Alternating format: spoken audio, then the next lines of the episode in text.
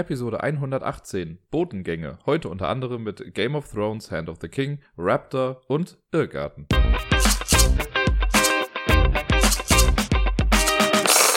Hallo alle zusammen. Meine Fresse, das ist ein bisschen ungewöhnlich für mich heute irgendwie, weil die letzte Aufnahme liegt ja schon anderthalb Wochen lang zurück. Ihr erinnert euch, ich habe ja die Folge schon an einem Donnerstag aufgenommen und nicht erst an dem Montag oder Sonntag oder so, weil ich über das Wochenende ja weg war. Und jetzt äh, liegt da irgendwie so viel Zeit dahinter, das ist irgendwie ein bisschen seltsam. Ich komme damit klar, wenn irgendwie sechs Wochen vergehen, aber nicht, wenn anderthalb Wochen vergehen anscheinend. Naja. Äh, es war auf jeden Fall eine vollgepackte Woche. Ich habe sehr viel spielen können. Es sind 16 Spiele an der Zahl, die jetzt gleich in dem äh, Spiele der letzte Woche Teil vorgetragen werden. Und ein paar davon werde ich nur kurz anreißen, weil ich die hier und da schon öfter irgendwie im Podcast hatte. Ein paar werde ich ein bisschen ausführlicher besprechen. Das heißt, es könnte theoretisch eine etwas längere Folge sein. Ihr seid schon mal gewarnt. Äh, damit ich aber nicht zu viel Zeit verplempere, fange ich doch einfach mal an mit den Spielen der letzten Woche. Und den Anfang macht ein Spiel, über das ich gar nicht viel sprechen werde. Und zwar ist das Seven Wonders Duel. Darüber habe ich ja letzte Woche auch schon mal gesprochen. Ähm, wir haben es einfach nochmal gespielt. Diesmal habe ich gewonnen, obwohl ich nicht damit gerechnet habe, dass ich äh, gewinnen würde. Aber in der Endauswertung hatte ich dann doch auf einmal irgendwie ein paar Punkte mehr. Es war, also ich will nicht sagen sehr deutlich, aber es war schon. Dann an den Punkten war es dann irgendwie doch klar, dass ich gewinne. Ähm, aber während des Spiels habe ich irgendwie nicht damit gerechnet. Und dieses Mal war es auch ein bisschen taktischer, weil wir wirklich schon geguckt haben, wer nimmt jetzt welche Karte. Und das Militär war jetzt nicht so stark, aber die Wissenschaftssymbole waren dafür viel beliebter.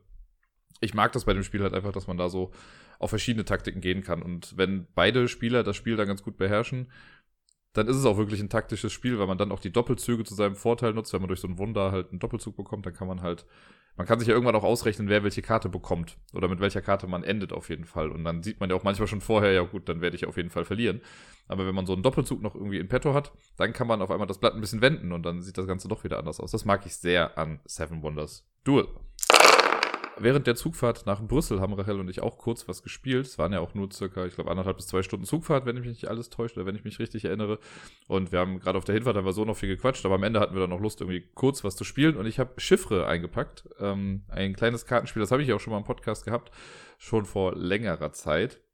Und zwar ist Chiffre dieses Spiel, wo äh, beide Spieler sich aus einem Satz Buchstaben, also aus dem Alphabet, es gibt so ein paar Buchstaben nicht, ich glaube das X, das Y und so und das J, meine ich, gibt's auch nicht, ähm, Davon hat jeder einen Satz und jeder muss zu einem von drei Themengebieten ein vier buchstabiges, ein vier Buchstaben langes Wort legen, verdeckt. Und man gewinnt, wenn man das Wort des Gegners als erstes rausbekommt. Und das ist so ein kleines Deduktionsspiel, könnte man sagen, weil man hat dann selber alle Karten, die man nicht in seinem Wort hat, hat man dann noch auf der Hand. Und wenn ich dran bin, habe ich dann, glaube ich, eine von vier Möglichkeiten. Ich kann entweder ganz einfach, ich kann versuchen, das Wort zu erraten von meinem Mitspieler. Wenn das stimmt, habe ich gewonnen. Wenn nicht, habe ich halt einen Zug verschenkt. Äh, ich kann versuchen, die Kategorie zu erraten, äh, zu der das Wort gehört, weil es liegen dann drei Karten aus. Also bei meinem Gegner liegen drei Karten, bei mir liegen drei Karten. Dann weiß ich ja grob, in welche Richtung dieses Wort schon mal gehen kann. Und um das Ganze näher einzugrenzen, könnte ich auch sagen, okay, ich sage, es ist diese Kategorie, zeigt dann auf eine Karte. Und wenn es die Kategorie ist, weiß ich, dass es die Kategorie ist. Wenn es die Kategorie nicht ist, wird die Karte rumgedreht und ich weiß aber, es muss eine von den anderen beiden sein. Dann kann ich einen Buchstaben erraten, weil die liegen ja alle verkehrt herum, also zugedeckt. Dann kann ich auf eine Karte tippen und sagen, das ist ein J. Gut, gibt es nicht. Das ist ein F. Äh, und wenn das ein F ist, yay, wenn nicht, nee, dann auch wieder ein Zug verschenkt. Und die äh, Sache, die man am meisten macht eigentlich in dem Spiel, ist dann Buchstaben zu deduzieren. Ich kann dann eine meiner Buchstabenkarten nehmen und kann die zu einem Buchstaben meines Gegners legen. Und äh, der legt die dann entweder da drunter, wenn der gelegte Buchstabe oder mein Buchstabe nach dem verdeckten Buchstaben im Alphabet kommt oder legt ihn da drüber, wenn der, also da drunter, wenn es danach kommt und da drüber, wenn es davor kommt. Und so kann man nach und nach die Buchstaben halt eingrenzen. Dann weiß ich schon, okay, das ist nicht weiter weg im Alphabet als ein F oder so, da muss es A, B, C, D, E sein. Vokale sind auf der Rückseite auch immer markiert, das heißt, man weiß, wo die Vokale im Wort sind. Und meistens reicht dann ja so ein Buchstabe, wenn man den irgendwie fix hat, dann kann man sich oft schon ausdenken, was der Rest des Wortes ist. Wenn man denn gut ist. Und äh, ja, wir haben, glaube ich, zwei Runden gespielt. Ich finde das ja ganz lustig. Es ist jetzt nicht so das weltbewegendste Spiel, aber ich finde für, also das, was es macht, macht es ganz gut. Ich kenne kein Spiel, das irgendwie ähnlich in so eine Richtung geht. Für zwei Personen für so eine Zugfahrt gerade ist es ganz gut. Das Einzige, was mich immer ein bisschen an dem Spiel stört, ist, dass es, also es ist ein kleines Spiel, aber es könnte noch kleiner sein. Die Karten, das sind nämlich so, so längliche Karten. Und ich weiß nicht, warum man das so gemacht hat. Man hätte entweder ganz normale Spielkarten nehmen können äh, so ein Poker-Format oder meinetwegen auch so ein Skatblatt, so von dem Format wäre das ganz einfach gegangen. Oder sogar noch kleinere Karten. Dann wäre das halt das perfekte Reisespiel. Weil viel größer muss das nicht sein. Auf den Karten sind nur Buchstaben drauf und auf den Themenkarten steht halt ein kleiner Text noch irgendwie. Kann man sich aber theoretisch auch schenken und nur das Thema draufschreiben. Das würde ich dem sogar fast noch ein bisschen äh, ja, ankreiden, dem Spiel. Aber ansonsten ist es trotzdem auch ein ganz gutes Reisespiel. An dem Sonntag in Brüssel waren wir dann äh, sehr, sehr lange in einem Spielecafé im Kings and Queens. Da werde ich nachher noch mal ein bisschen was zu erzählen. Auf jeden Fall haben wir da viel Zeit verbracht, weil wir viel gespielt haben. Und das erste Spiel, was Rachel und ich da gespielt haben, war Mr. Jack. Das ist ja eins meiner Lieblings-Zwei-Personen-Spiele und eins meiner Lieblings- in Anführungszeichen Deduktionsspiele. Ich finde gar nicht so sehr, dass es Deduktion ist. Es ist einfach so ein Ausschlussspiel irgendwie.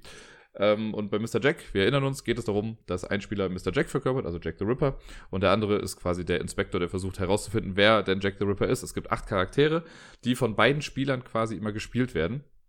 Der äh, Jack the Ripper-Spieler, der zieht am Anfang nur eine Karte aus so einem äh, Unschuldsstapel, sage ich mal, und sieht dann, okay, das ist Jack the Ripper, die Karte legt er dann verdeckt hin. Und dann werden von den acht Charakteren werden, äh, die Karten gemischt und vier davon werden aufgedeckt. Und dann ist in der ersten Runde, ich weiß nicht mehr genau, wer dann anfängt, ich glaube ganz am Anfang, darf der Inspektor ähm, seinen ersten Zug machen. Dann nimmt man sich eine von den vier Karten, macht dann damit die Aktion mit der Figur. Dann ist der Mr. Jack-Spieler dran, nimmt sich zwei äh, von den drei noch übrig gebliebenen Figuren, macht damit seine Aktion und der Inspektor kriegt die übrig gebliebene. Und dann in den geraden Runden, also in der Runde danach, also zwei, vier und so, da äh, ist es dann genau andersrum. Da fängt dann der Jack-Spieler an, dann hat der Inspektor zwei Moves und Mr. Jack macht dann nochmal den Schluss. Und man bewegt damit halt seine Charaktere über das Feld. Jeder Charakter hat noch so eine kleine Sonderfähigkeit. Kann man Sachen mit verschieben, Licht an- und ausmachen, nochmal andere Karten überprüfen und so weiter und so fort. Und am Ende einer Runde muss der Jack-Spieler immer sagen, ob äh, der Jack-Charakter, ohne zu sagen, wer es ist, aber man muss sagen, ob er gesehen wird oder nicht gesehen wird. Und ein Charakter wird immer dann gesehen, wenn er neben einer Laterne steht, neben einem anderen Charakter steht oder im Scheinwerferlicht von Watsons Taschenlampe zu sehen ist. Und je nachdem wird dann so eine Karte umgedreht und dann kann man halt ausschließen. Wenn ich jetzt also weiß, wenn ich gesagt bekomme, okay, Mr. Jack steht im Licht oder wird gesehen, dann kann ich alle Charaktere, die jetzt gerade nicht zu sehen sind, kann ich rumdrehen. Und auf der Rückseite sind die halt einfach in so Grautönen dann gehalten. Und so schließt man Runde für Runde dann halt Leute aus. Und eventuell kriegt man durch Sherlock Holmes, äh, Sherlock Holmes Fähigkeit, wo man halt noch so Karten ziehen kann, kriegt man dann auch ein bisschen mehr Ausschluss. Und irgendwann kommt es dann darauf an, ob man als Inspektor weiß, wer es ist oder wen, wer es nicht ist. Und man möchte, als Inspektor kann man nur gewinnen, wenn man Mr. Jack verhaftet. Und um einen zu verhaften, muss man mit irgendeinem anderen Charakter auf das Feld des Jack-Charakters draufgehen, von dem man denkt, dass er Jack ist. Und entweder hat man dann gewonnen oder nicht. Als Jack-Charakter hat man ein paar mehr Möglichkeiten. Man kann gewinnen, wenn man falsch angeklagt wird, also wenn ein anderer Charakter als Mr. Jack äh, verhaftet wird, der es gar nicht ist. Als Jack kann man äh, quasi das Zeitspiel machen, wenn nach acht Runden niemand verhaftet wurde oder Mr. Jack nicht geschnappt wurde, gewinnt auch Jack. Und man kann entkommen. Wenn in der Vorrunde Mr. Jack nicht gesehen wurde, also ne, nicht neben einer Laterne oder neben einem anderen Charakter steht, also wenn das passiert ist und er kann innerhalb seiner Bewegung einen der Ausgänge erreichen und das ist quasi Whitechapel, dieses kleine Viertel da hat so vier Ausgänge, von denen aber immer zwei mit Polizeibarrieren äh, belegt sind. Wenn man es schafft, da hinzukommen, also wirklich aus der Stadt rauszukommen, dann gewinnt man auch. Das ist relativ schwierig, würde ich mal sagen. Wir haben jetzt beide Spiele, die wir gespielt haben, so beendet, dass Mr. Jack einfach geschnappt wurde. Und ja, lustiges Spiel. Ich mag es sehr. Ich finde ja, äh, wenn ich entscheiden müsste zwischen Mr. Jack und Mr. Jack New York, finde ich New York, glaube ich, ja noch einen Ticken besser. Einfach weil es nochmal freier ist, aber man muss aber auch viel mehr überlegen, weil da ist die Karte am Anfang noch relativ leer.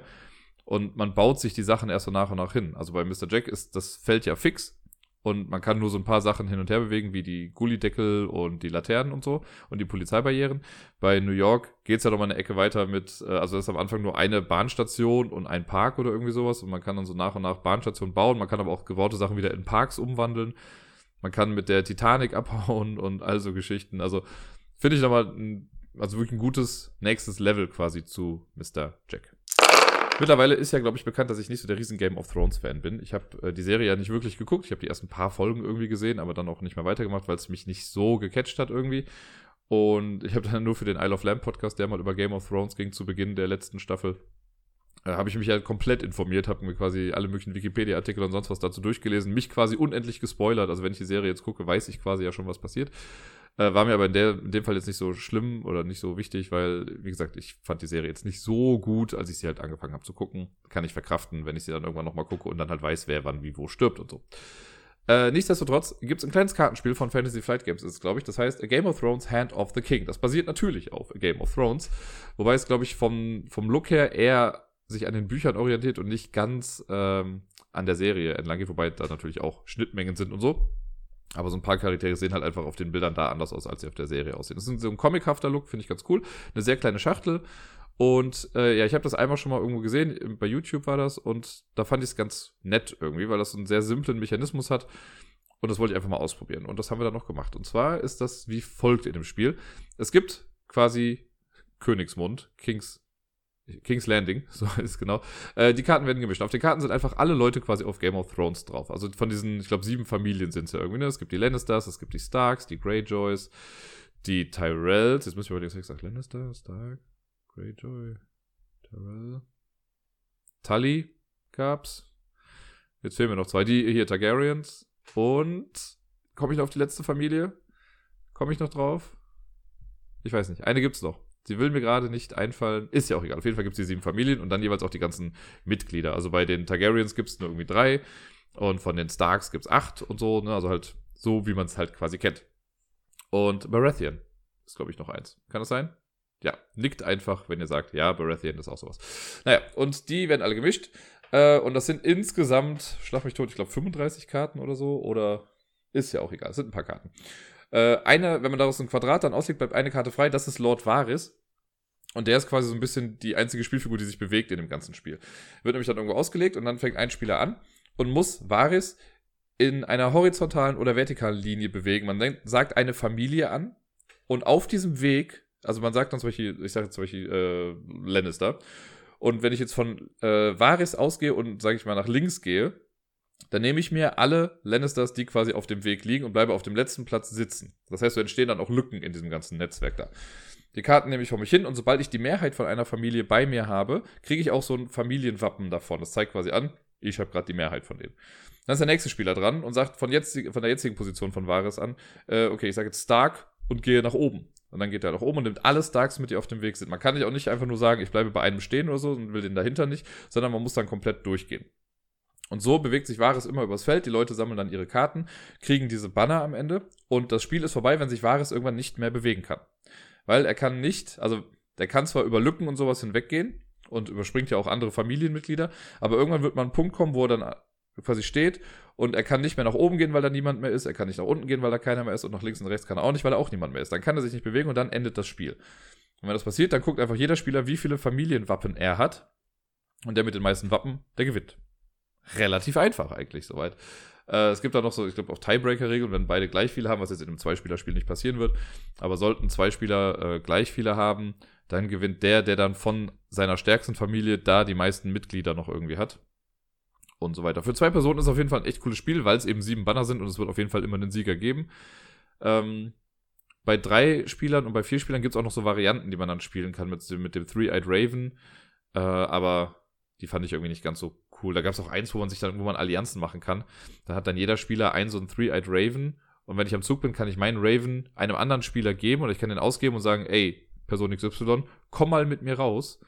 Und dann gehen die beiden nach draußen, können geheime Absprachen treffen und kommen dann wieder. Also ein bisschen Game of Thrones intrigenmäßig oder so und können dann halt irgendwas machen. Das darf halt jeder Spieler einmal machen. Fand ich mal ein bisschen Quatsch. Weil für das Spiel, was es ist, ist das schon wieder viel zu aufwendig. Äh, was ich noch vergessen habe, es gibt noch so Helferkarten. Davon liegen ein paar aus. Fünf, glaube ich, liegen da immer aus. Und ähm, der Sinn dahinter ist, wenn man von einem Familienmitglied den letzten nimmt. Also wenn ich jetzt zum Beispiel von den Targaryens die dritte Karte nehme und kein Targaryen mehr da ist, dann darf ich mir zusätzlich auch eine Helferkarte nehmen. Und Helferkarten, die bringen halt nochmal so ein bisschen Würze ins Spiel, weil sonst wäre es halt nur ein ultra taktisches Spiel, aber damit kann man nochmal viel bewirken, denn damit kann man Leute töten. Die kommen dann einfach komplett raus aus dem Spiel oder man kann Leute auch aus, aus King's Landing töten, also einfach aus der Mitte quasi rausnehmen. Man kann Karten wegnehmen, die tauschen dann den Besitzer. Äh, man kann eine Karte, einen so einen Helfer mit irgendwo dazulegen, der zählt dann wie zwei Familienmitglieder davon. Also da kann man nochmal schön ein bisschen Varianz mit reinbringen. Und vor allen Dingen gibt es ja, glaube ich, insgesamt waren das 10, 12 von diesen Helferkarten und es sind immer nur 5 im Spiel. Das heißt, da ist die Variabilität auch ganz cool. Mir hat es auf jeden Fall ganz gut gefallen. Es ist halt, ich glaube, für Leute, die Game of Thrones jetzt nochmal cooler finden, ist es vielleicht nochmal eine Ecke besser. Ich hatte aber auch eine ganze Menge Spaß, habe jetzt schon auch überlegt, ob ich mir das dann nicht irgendwann mal zulegen werde, das Spiel. Weil es ist sehr zugänglich auf jeden Fall. Und selbst für die Leute, also selbst für mich, der Game of Thrones nicht so gut kennt oder nicht so gesehen hat, ähm, mich hat es ja trotzdem angesprochen. Ich glaube, das ist ein cooler Icebreaker, weil jeder hat mittlerweile irgendwie mal was von Game of Thrones gehört und selbst wenn Leute sagen, ja, mit Game of Thrones kann ich nicht so viel anfangen, aber sie kennen es auf jeden Fall. Und das ist so ein guter Zugangspunkt, glaube ich, für so ein kleines Spiel. Also auf jeden Fall ein nettes Theme für dieses ganze Ding. Auch wenn das Spiel an sich natürlich einfach ein abstraktes Hin- und Herlaufen von Varis ist, um sich dann Karten zu sammeln. Macht aber Spaß. Nach dem Game of Thrones Spiel haben wir unsere Gedächtnisse ein bisschen beansprucht und haben eine Runde Memoir gespielt. Das hatte ich auch schon mal im Podcast, das habe ich irgendwann mal zum Geburtstag geschenkt, habe das dann mit in die Schule damals gebracht und das mit den Kids auch immer mal wieder gespielt. Äh, so mit Erwachsenen dann schon länger nicht mehr. Aber ich mag es eigentlich ganz gerne. Memoir ist dieses Memory-Battle-Spiel. Es gibt verschiedene Karten, wo nicht immer zwei Karten gleich sind, sondern es gibt fünf Tiere und fünf Landschaften in Kombination. Also es gibt den Pinguin in fünf verschiedenen Landschaften, es gibt die Krabbe in fünf verschiedenen Landschaften und so weiter und so fort. Äh, man baut am Anfang so ein 5x5 Raster auf. Eine Karte in der Mitte kommt raus, ungesehen, da weiß man nicht, welche das dann ist. Da kommen dann die Schätze und so rein. Äh, und auf seiner Seite, also sind ja fünf Karten liegen ja an meiner Kante quasi und die mittleren drei davon, die darf ich mir angucken, geheim, leg die wieder verdeckt hin und dann beginnt ein Spieler und deckt irgendwo eine Karte auf. Und sagen wir mal, das ist jetzt der Pinguin mit Wasser. Und dann ist mein, der nächste Spieler im Uhrzeigersinn dran und muss dann eine Karte aufdecken, die entweder den Pinguin hat oder Wasser. Und wenn er das geschafft hat, dann deckt er zum Beispiel die Krabbe mit Wasser auf, dann bin ich wieder dran und muss dann entweder eine Karte mit einer Krabbe oder eine Karte mit Wasser aufdecken und so weiter und so fort. Und irgendwann kommt man natürlich dann an einen Punkt, wo man sagt, okay, ich kenne keine Karte mehr, deckt eine Karte auf und es ist dann falsch.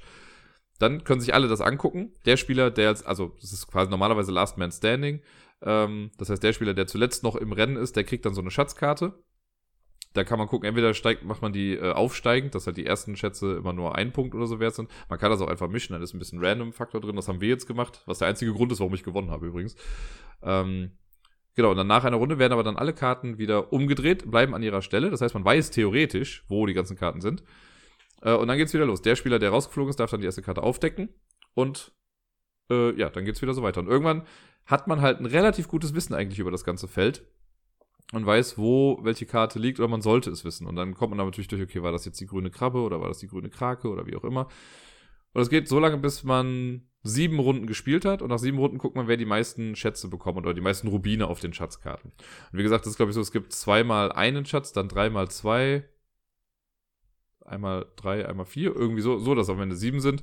Und ich habe weniger Schatzkarten bekommen. Ich hatte glaube ich nur drei Schatzkarten insgesamt, Rachel hatte vier, aber ich habe einfach die höheren Schatzkarten gezogen, deswegen hatte ich dadurch gewonnen. Hätten wir das mit der normalen aufsteigenden Rubin-Folge gemacht, dass das mit den Einern anfängt und vier das letzte ist, hätte sie auf jeden Fall gewonnen. Deswegen kann ich mir den Sieg nicht so hundertprozentig zuschreiben, weil de facto war sie besser in dem Spiel. Danach sind wir in etwa im Memory-Gefilden geblieben und haben Twin It gespielt. Twin It ist ein Spiel aus der Hölle, möchte ich sagen. Es hat Spaß gemacht, also ein lustiges Spiel, aber ich war abgrundtief schlecht da drin. Und zwar ist das kein normales Memory. Es gibt Schlag mich tot. Sehr, sehr viele Karten dem Spiel, so kleine viereckige Karten. Die sind doppelseitig bedruckt und die Vorderseite ist nicht gleich die Rückseite. Äh, aber es sind halt immer unterschiedliche Muster. Also es gibt keine Karte gleich in diesem Spiel. Das heißt, selbst wenn zwei Karten das gleiche Muster auf einer Seite haben, sind die Rückseiten dann unterschiedlich. Und es gibt Karten, die haben, äh, also die sind ein Paar. Es gibt Drillingsmuster und es gibt Sachen, die gibt es nur einmal. Und das Spiel kann man auf drei verschiedene Arten, glaube ich, spielen. Wir haben zwei davon ausprobiert. Wir haben das Kompetitive gemacht. Äh, dann gibt es noch eine ich weiß gar nicht, was ein Teamspiel oder so war das, glaube ich. Und dann gibt es noch die kooperative Variante. Und wir haben erst ich, drei, vier, fünf Mal oder so das äh, gegeneinander gespielt und dann noch zwei oder drei oder vier oder fünf Mal auch das kooperative. Erstmal das Kompetitive hat sowas von Halligalli. Die Karten werden gleich aufgeteilt unter beiden Spielern und wenn man dran ist, muss man seine oberste Karte äh, zum Gegner hin aufdecken, sodass quasi der Gegner oder die Gegner die Vorderseite oder die Unterseite davon dann äh, zuerst sehen. Legt man die Karte hin und dann suchen alle nach einem Paar. Und es wird halt auf allen möglichen Plätzen gesucht oder darf gesucht werden. Das heißt, alle Karten, die in der Mitte liegen, da wird halt geguckt, ob es da ein Paar gibt.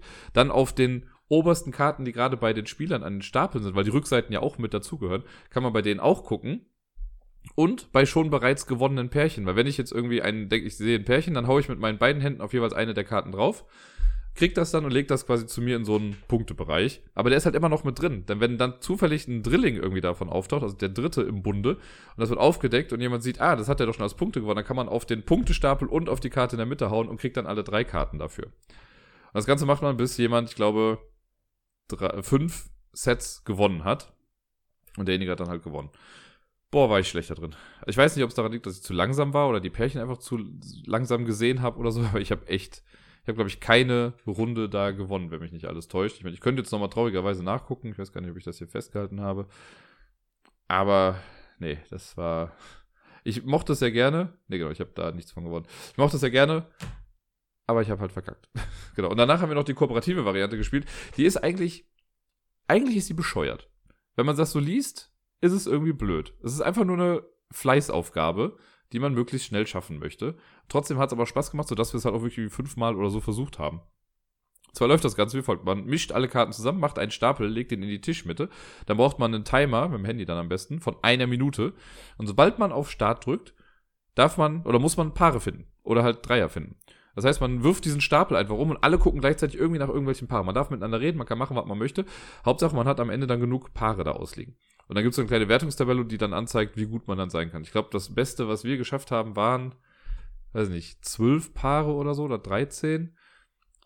Und das Beste, was man machen könnte, wäre 18 oder mehr gewesen. Und das haben wir im Leben nicht geschafft. Ich weiß nicht, wie man das in einer Minute schaffen soll. Da muss man schon sehr Glück haben, dass die vielleicht irgendwie liegen, weil nochmal zu, also um das zu verdeutlichen, es liegen ja nicht nur dann Karten aus, so wäre das nochmal vielleicht einfacher, aber da ja manchmal dann auch sich Paare auf der Rückseite irgendwie verstecken, muss man ja Karten auch manchmal rumdrehen, deswegen habe ich manchmal einfach so einen ganzen Pack genommen, den rumgeschmissen, wenn ich nichts gefunden habe und dann lag da vielleicht noch irgendwie ein Pärchen, habe damit aber vielleicht auch wieder eine Karte umgeschmissen, zu der das Pärchen irgendwo anders eigentlich schon zu sehen war und, ach, keine Ahnung, stressig wie sonst was. Wir hatten ein bisschen Ehrgeiz in der ganzen Geschichte, aber sind nicht so gut dann drin gewesen, wie wir es eigentlich sein wollten. Trotzdem, lustiger Zeitvertreib, ist ein netter Twist auf jeden Fall zu dieser ganzen Memory-Sache. Ähm, aber es ist halt auf jeden Fall ein bisschen hektischer.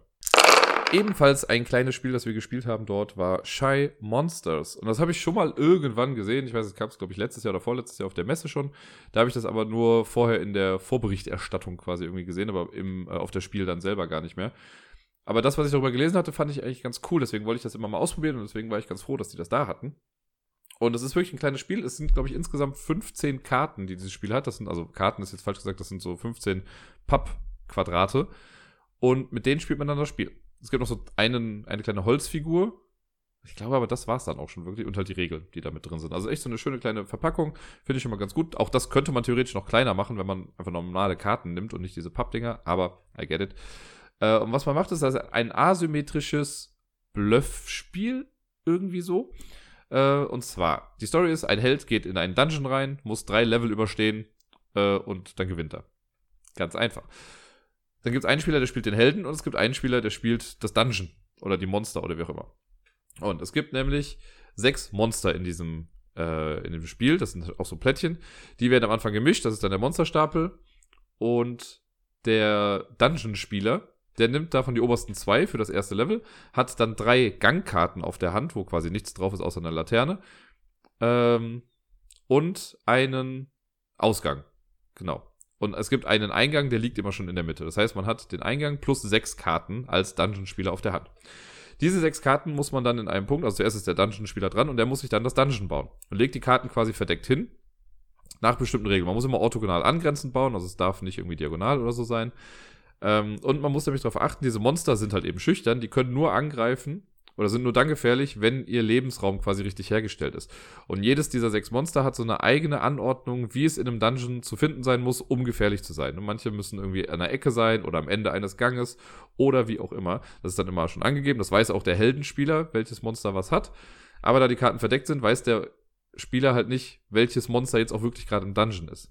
So, wenn der Dungeon-Spieler seinen Dungeon gebaut hat, dann ist der Heldenspieler dran. Der fängt dann auf dem Eingang an und hat, ich glaube, zwei oder drei Möglichkeiten waren es. Er kann einfach sagen, ich gehe auf eine angrenzende Karte. Dann bewegt man sich ein Feld, deckt die Karte auf. Wenn es ein Monster ist, verloren. Das ganze Spiel vorbei. Dann gibt es die äh, Möglichkeit anzugreifen. Dann kann man nämlich sagen, okay, ich greife an, gehe auf die nächste Karte und wenn das ein Monster ist, yay, dann ist das Monster tot. Wenn es kein Monster war, hat man seinen Angriff für dieses Level verschwendet und das, die Monster leben noch alle. Und man kann über eine Karte springen. Das sind so diese zwei Aktionen, die man machen kann. Also entweder normal erforschen, das kann man immer machen. Einmal kann man pro Level springen, einmal kann man angreifen. Und springen heißt, man überspringt einfach eine Karte und geht dann in irgendeine Richtung von dieser Karte aus weiter und landet dann dahinter. Wenn die übersprungene Karte oder wenn man sicher gelandet ist, dann wird die übersprungene Karte auch aufgedeckt. Ist natürlich blöd, wenn man ein Monster übersprungen hat, keinen Angriff mehr hat und jetzt irgendwie gefangen ist von diesem Monster, weil man nicht mehr zum Ausgang kommt oder so. Naja, und im Prinzip, wenn man zum Ausgang gekommen ist, dann werden die äh, offenen Monster, die man aufgedeckt hat, die werden dann zur Seite gelegt. Das heißt, da weiß der Spieler ja auch schon mal, der Heldenspieler, die können nicht mehr rankommen. Äh, und Monster, die noch im Spiel waren, aber nicht aufgedeckt worden sind, die kommen auch ungesehen zur Seite, sodass das halt nochmal ein Bluff-Faktor ist für den Dungeon-Spieler. Und dann zieht sich der Dungeon-Spieler zwei neue Monster, nimmt wieder die drei Gangkarten und den Ausgang und baut wieder was Neues. Und der, noch ein Clou an der Geschichte ist, im ersten Level wo man ja noch nicht so wirklich was weiß, darf der Heldenspieler zwei Karten aus dem Dungeon einfach aufdecken, bevor er was macht. Im zweiten Level darf der eine Karte aufdecken, im dritten dann aber keins mehr. Aber im dritten Level weiß man im besten Fall auch schon, welche zwei Monster denn gerade ausliegen und dann kann man sich in etwa erschließen, wo die denn auch gerade liegen sollten. Sollte man meinen. Aber das ist ganz schön tricky eigentlich, das Spiel. Das ist ein nettes kleines Bluffspiel, weil als Dungeon-Spieler kann ich das Dungeon ja so anordnen, dass der Held denkt, da und da wäre ein Monster, aber also im Endeffekt habe ich das dann ganz woanders hingelegt und dann läuft er genau in meine Falle. Oder er erkennt es halt sofort und läuft halt genau richtig und man hat Pech gehabt. Es gibt auch noch die Regel, dass wenn zwei Monster direkt nebeneinander sind, dann sind sie auch äh, wirkungslos. Die brauchen, also können nicht direkt benachbart sein. Und ja, das war es im Prinzip. Wenn man halt drei Runden geschafft hat als Held, hat man gewonnen. Wenn nicht, gewinnt der Dungeon-Spieler. Ich glaube, bei uns hat beide Male der Dungeon-Spieler gewonnen, weil wir als Held einfach verkackt haben am Ende. Ähm, ja, ich glaube, so war es. Wir haben einmal, also jeder hat einmal den Held gespielt und einmal das Dungeon. Und beide Mal ist es irgendwie im letzten Level oder so dann gescheitert. Nette kleine Sache. Ähm, also ist auf jeden Fall mal was anderes. Ich mag ja so asymmetrische Spiele sowieso ganz gerne. Ob ich es jetzt unbedingt haben muss, weiß ich nicht. Und das wäre schon fast so ein Spiel, was man sich ganz gut einfach selber basteln kann, weil man dafür einfach nicht so viel braucht. Da kann man theoretisch kann man auch ein normales Kartenspiel dafür nehmen. Äh, oder halt irgendwas, meinetwegen auch ein Carcassonne-Dinger, äh, ausgerangierte Plättchen und da die Sachen draufmalen, weil es halt eben nur viereckige Karten sein müssen. Und von diesen 15 Karten, die im Spiel sind, wie gesagt, es gibt sechs Monster. Dann gibt es zwei Karten, wo einfach nur die Heldenfähigkeiten drauf sind, also eine Sprung- und eine Angriffskarte, die nur dafür da ist, um zu sagen, so, ich habe das jetzt gemacht. Äh, dann gibt es die Dungeon-Karte, also Eingang, Ausgang dreimal die Gänge, genau. Und zwei Karten sind sogar noch einfach nur Übersichtskarten. Das heißt, wenn man es ganz krass sieht, bräuchte man von den 15 Karten nur elf. Und das finde ich, ja, ja, das kann man also. Da kann man sich auch ein Kartenset mit 55 Karten bestellen und hat das dann auch. Naja, ist ja auch egal. Macht trotzdem Spaß und kostet ja wahrscheinlich auch dann nicht so viel. Deswegen ist das auch total in Ordnung. Das ist Shy Monsters. Schüchterne Monster. Uh ja, das nächste Spiel stand schon so lange auf meiner Liste der Spiele, die ich unbedingt mal spielen möchte. Und ich war so froh, dass sie das da hatten. Und zwar Raptor, also Raptor, der Dinosaurier, ihr wisst schon. Das ist ein Zwei-Personen-Spiel. Und was für eins. Ein richtig cooles Spiel. Ein Spiel ist auch asymmetrisch, äh, auf eine gewisse Art und Weise. Es gibt einen Spieler, der spielt ein Team von Wissenschaftlern. Und es gibt einen Spieler, der spielt quasi einen Mama-Raptor und Baby-Raptoren. Äh, und der, ja, die haben halt unterschiedliche Ziele. Der Wissenschaftler möchte nämlich entweder drei Babyraptoren fangen oder die äh, Mutter einschläfern. Komplett. Ist nicht so das Kinderspiel. Und auf der anderen Seite, die Raptoren, die gewinnen entweder, wenn alle Wissenschaftler tot sind oder wenn drei Babyraptoren entkommen sind. Also ja, gerettet wurden sozusagen. Am Anfang wird das Spielfeld aufgebaut. Das sind so viereckige Plättchen mit jeweils neun Feldern drauf, wobei nicht jedes auch wirklich mal ein Feld ist, ist jetzt auch egal, aber auf jeden Fall wird es aufgebaut zu einem 2x3 Spielfeld. Und dann gibt es auch so L-förmige Plättchen, die kommen an die jeweiligen kurzen Enden quasi dran. Äh, dann darf sich der, dann werden die Spielfiguren hingestellt. Wie genau das jetzt geht, ist jetzt quasi auch erstmal egal. Es gibt noch so ein paar Felsen, die quasi auch mit hingestellt werden. Das sind diese Felder, die keine Spielfelder sind, aber theoretisch werden sie ein Spielfeld, wenn es Spielfelder wären. Logischer Satz. Und genau, dann hat jeder Spieler einen Kartensatz von neun Karten, wo die Zahlen von 1 bis 9 drauf sind und bestimmte Sonderaktionen. Und der Spielablauf ist eigentlich total simpel und das finde ich echt ganz cool, denn äh, man zieht von seinen neun Karten an drei auf der Hand. Und beide Spieler wählen verdeckt eine Karte. Wenn wir das beide gemacht haben, dann wird das aufgedeckt. Und dann guckt man, was passiert. Der Spieler, der die niedrigere Karte gespielt hat, darf seine Aktion darauf machen. Da ist quasi die Zahl egal, aber der macht dann seine Aktion da drauf. Äh, und das sind halt meistens schon schöne Aktionen. Und je höher die Zahl ist, desto stärker ist die Aktion.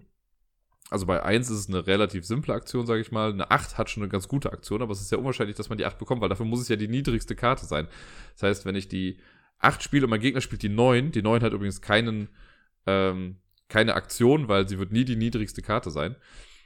Also wenn das aber passiert, wenn ich die 8 spiele und mein Gegner die 9, dann habe ich natürlich den 8er-Effekt und das ist natürlich super cool, aber die Wahrscheinlichkeit, dass das passiert, ist sehr gering. Äh, sollten beide Spieler die gleiche Karte gespielt haben, übrigens, dann kommen beide Karten auch einfach weg und es passiert gar nichts. Äh, bleiben wir aber bei dem Fall, das sind unterschiedliche Karten. Angenommen, ich spiele die 3, mein Gegner spielt die 6. Dann mache ich meine Aktion mit der 3.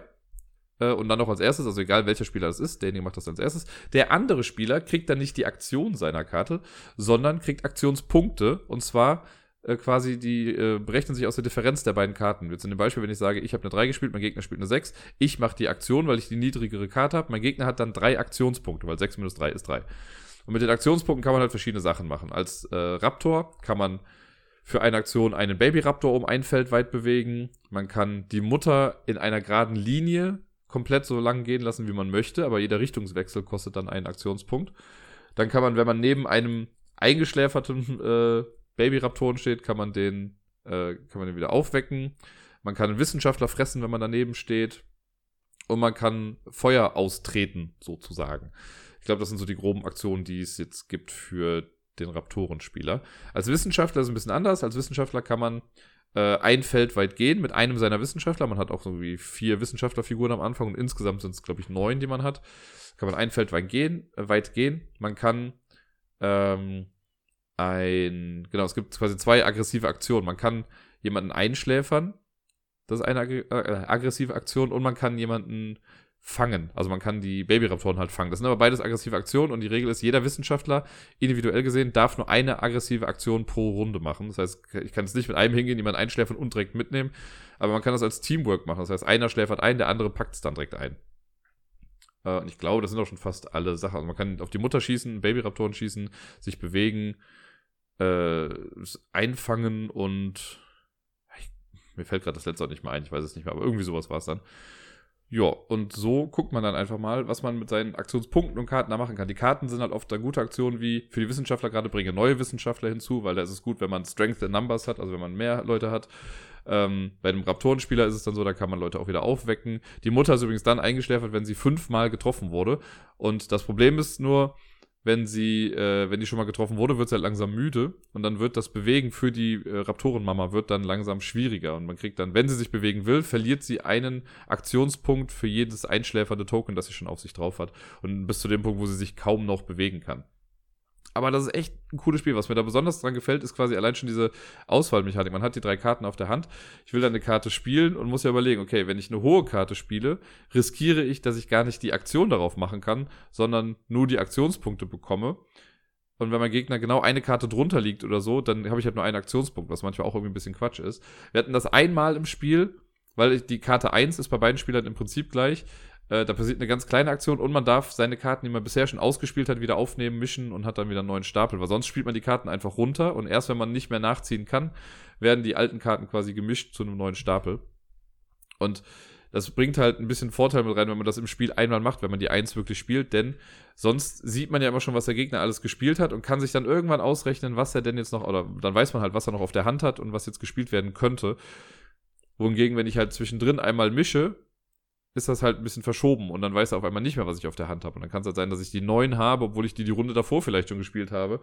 Und das ist sehr cool auf jeden Fall. Wir hatten einmal den Fall, den krassen Fall, wo ich die eins gespielt habe und Rachel hat die neun gespielt. Das heißt, sie hatte acht Aktionspunkte und ich habe mal so eine kleine Pissaktion irgendwie machen können. Äh, aber ja, doch, cooles Spiel auf jeden Fall. Also es hat mir echt sehr gut gefallen. Das ist so eins, ich glaube, auf der Verpackung stand irgendwie, dass man 30 Minuten lang spielt. Wir haben das erste Spiel 50 Minuten oder so, glaube ich, lang äh, haben wir dafür gebraucht. Und wenn man das aber ganz gut kann und die Spieler dann auch wissen, was sie machen, geht es auch schneller. Wir haben auch zwei Runden gespielt. Beide Male haben jetzt die Wissenschaftler gewonnen. Ich weiß nicht, ob das generell jetzt so ein Ding ist oder ob das einfach in unserem Spiel so war.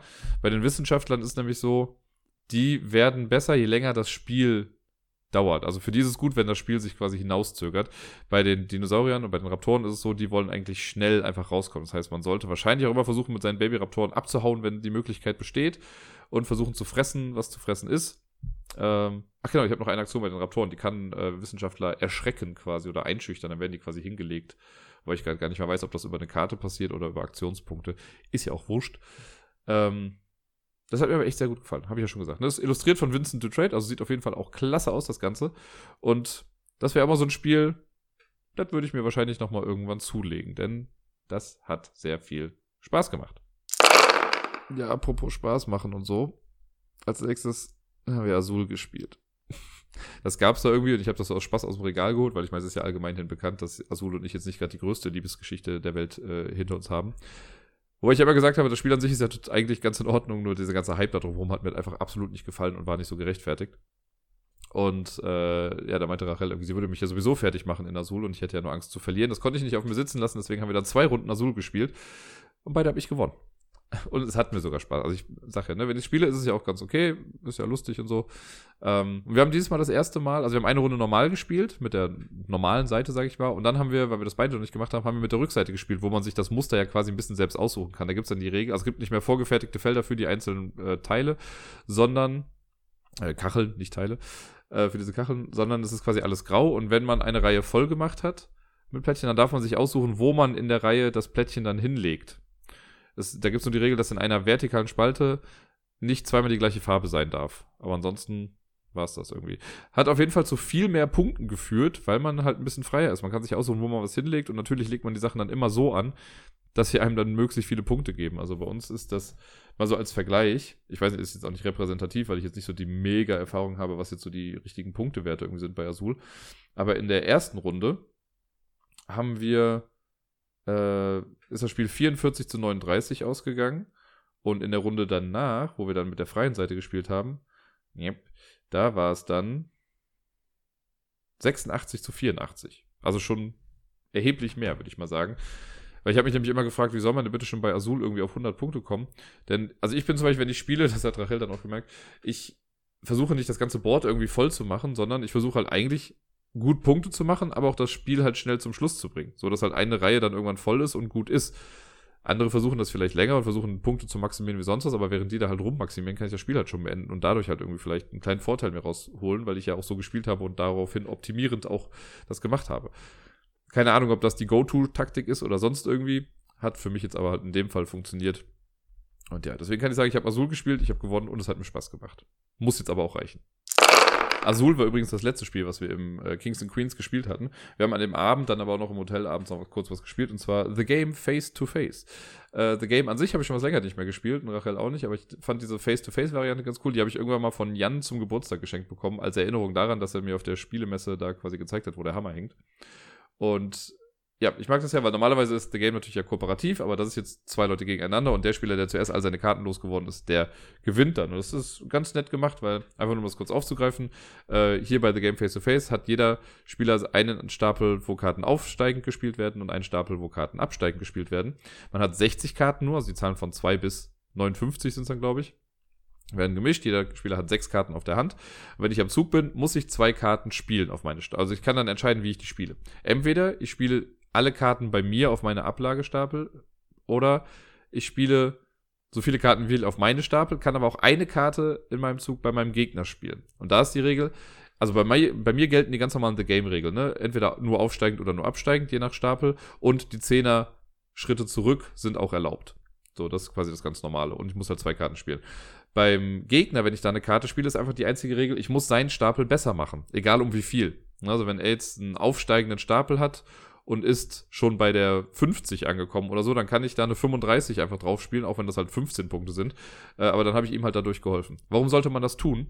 Nun, egal wie viele Karten ich in meinem Zug spiele, ich ziehe immer nur zwei Karten nach, wenn ich nur bei mir Karten spiele. Das heißt, wenn ich sechs Karten habe und ich spiele alle sechs, aber ich habe sie nur bei mir gespielt, dann ziehe ich halt nur zwei Karten nach und habe nächste Runde nur noch zwei Karten. Da man immer zwei Karten spielen muss, kann es natürlich sein, dass man dann in eine Situation kommt, wo man die Karten auf einmal nicht mehr spielen kann und auf einmal verloren hat.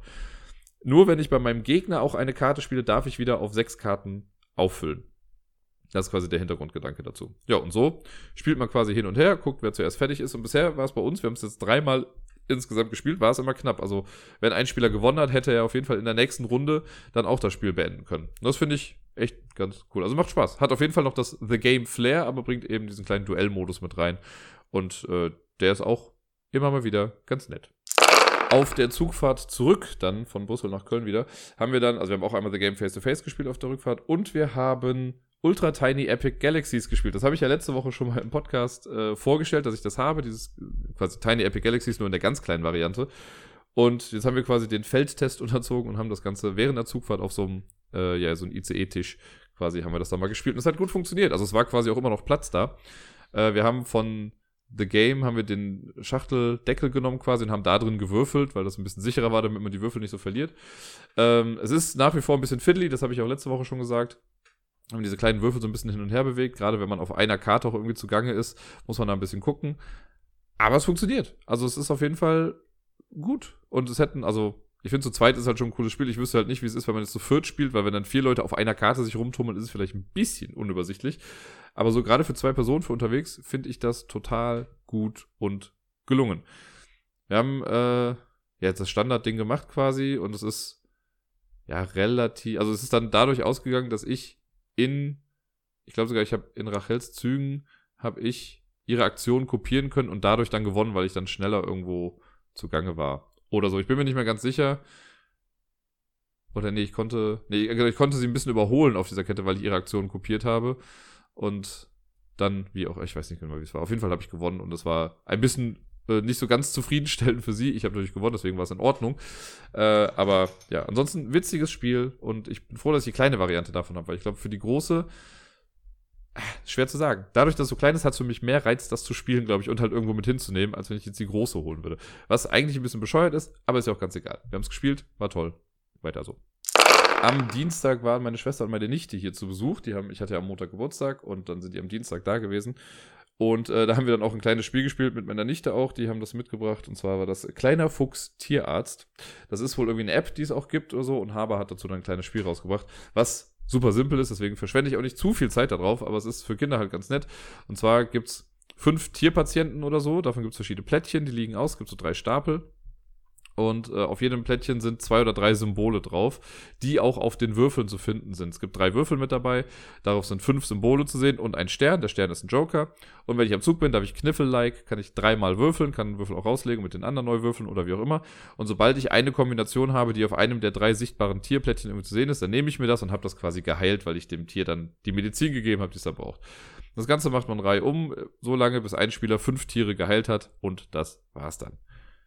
Ja, viel mehr kann ich dazu nicht sagen. Es ist halt ein kleines, nettes Würfel-Kinderspiel, lustige Grafiken. Wenn Kinder die App irgendwie kennen oder so, dann spricht die das natürlich nochmal mehr an.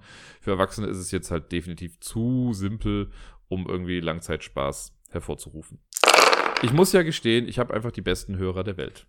Der liebe Sevan von dem Brettspiel-Podcast, den die Welt nicht braucht, was nach wie vor nicht stimmt. Ich finde, den Podcast braucht die Welt natürlich. Es sollte mehr Podcasts von geekigen Schweizern geben. Schöne Grüße auf jeden Fall in die Schweiz. Äh, der hat den Podcast anscheinend sehr aufmerksam gehört und am Mittwoch war es, glaube ich. Dienstag, ne, vielleicht sogar schon auch am Dienstag oder Mittwoch. Ich weiß es nicht mehr genau.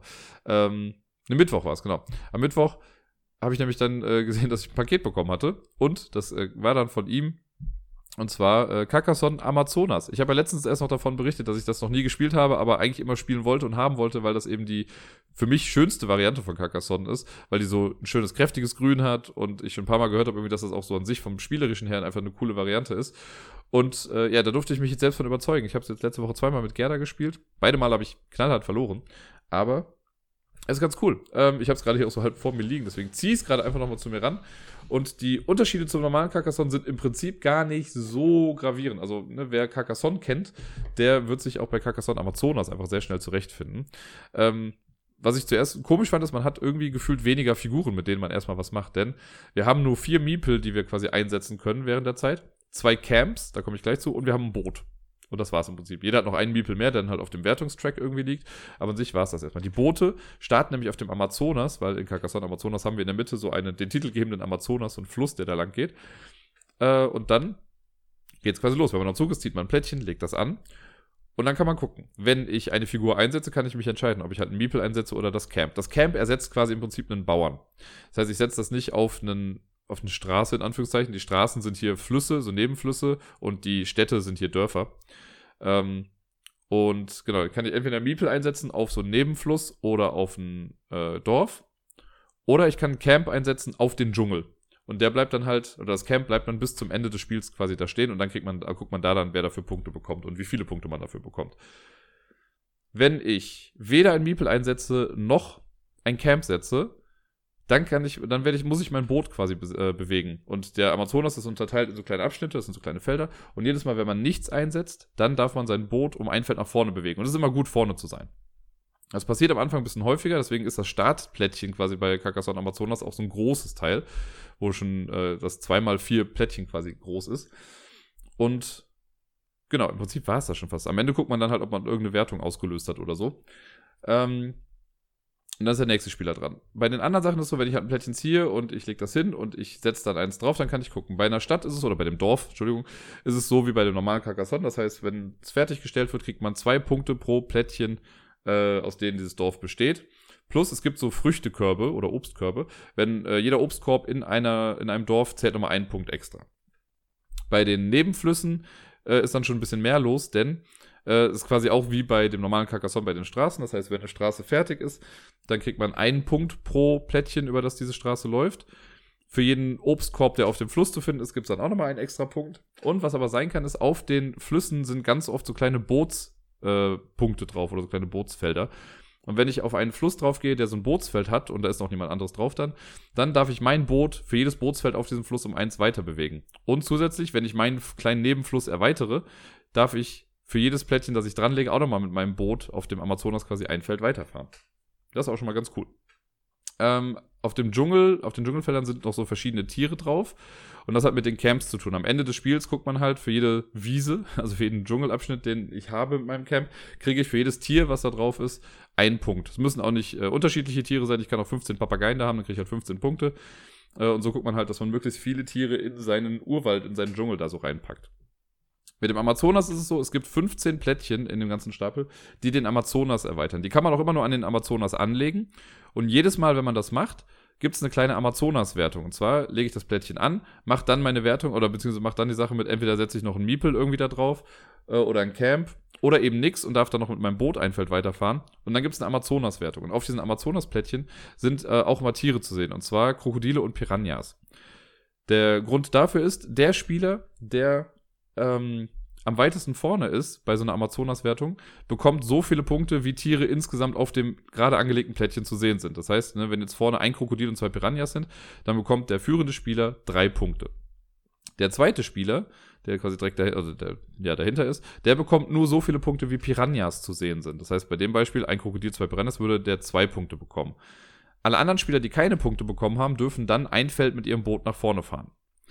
Da wir das bisher nur zu zweit gespielt haben, erwähne ich noch da schnell die Sonderregel. Da ist es so, der Zweitplatzierte kriegt nur dann Amazonas-Punkte, wenn er direkt hinter dem Führenden gerade ist. Wenn er, wenn ich, äh, wenn da so ein Feld dazwischen ist oder so, dann kriege ich keine Punkte, darf aber dann natürlich mit meinem Boot einen Schritt nach vorne fahren. Das ist quasi so die einzige großartige Änderung bei zwei Spielern.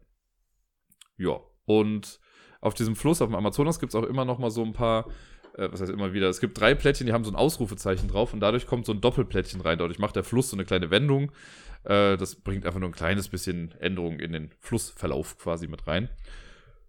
Ja, und man spielt so lange, bis alle Plättchen weg sind. Und dann gibt es noch die Schlusswertung. Und in der Schlusswertung ist das auch wie im normalen Carcassonne. Da ist es dann so, dann werden die Flüsse nochmal gewertet, die Nebenflüsse. Äh, gibt dann nach wie vor einen Punkt pro angefangenem Abschnitt und für jeden Früchtekorb, den man da hat. Bei den Dörfern ist es so, auch analog zum großen Carcassonne, da gibt es dann nicht mehr zwei Punkte für jedes Plättchen in diesem Dorf, sondern nur eins plus ein Punkt für jeden Dorfpunkt. Bei den Camps guckt man dann, wer hat gerade die Mehrheit an Camps auf einer Wiese, beziehungsweise wenn zwei Leute auf, der gleichen, auf dem gleichen Dschungel stehen, was sich im Laufe des Spiels ja ergeben kann, dann äh, kriegen die halt so viele Punkte, wie sie Tiere da haben.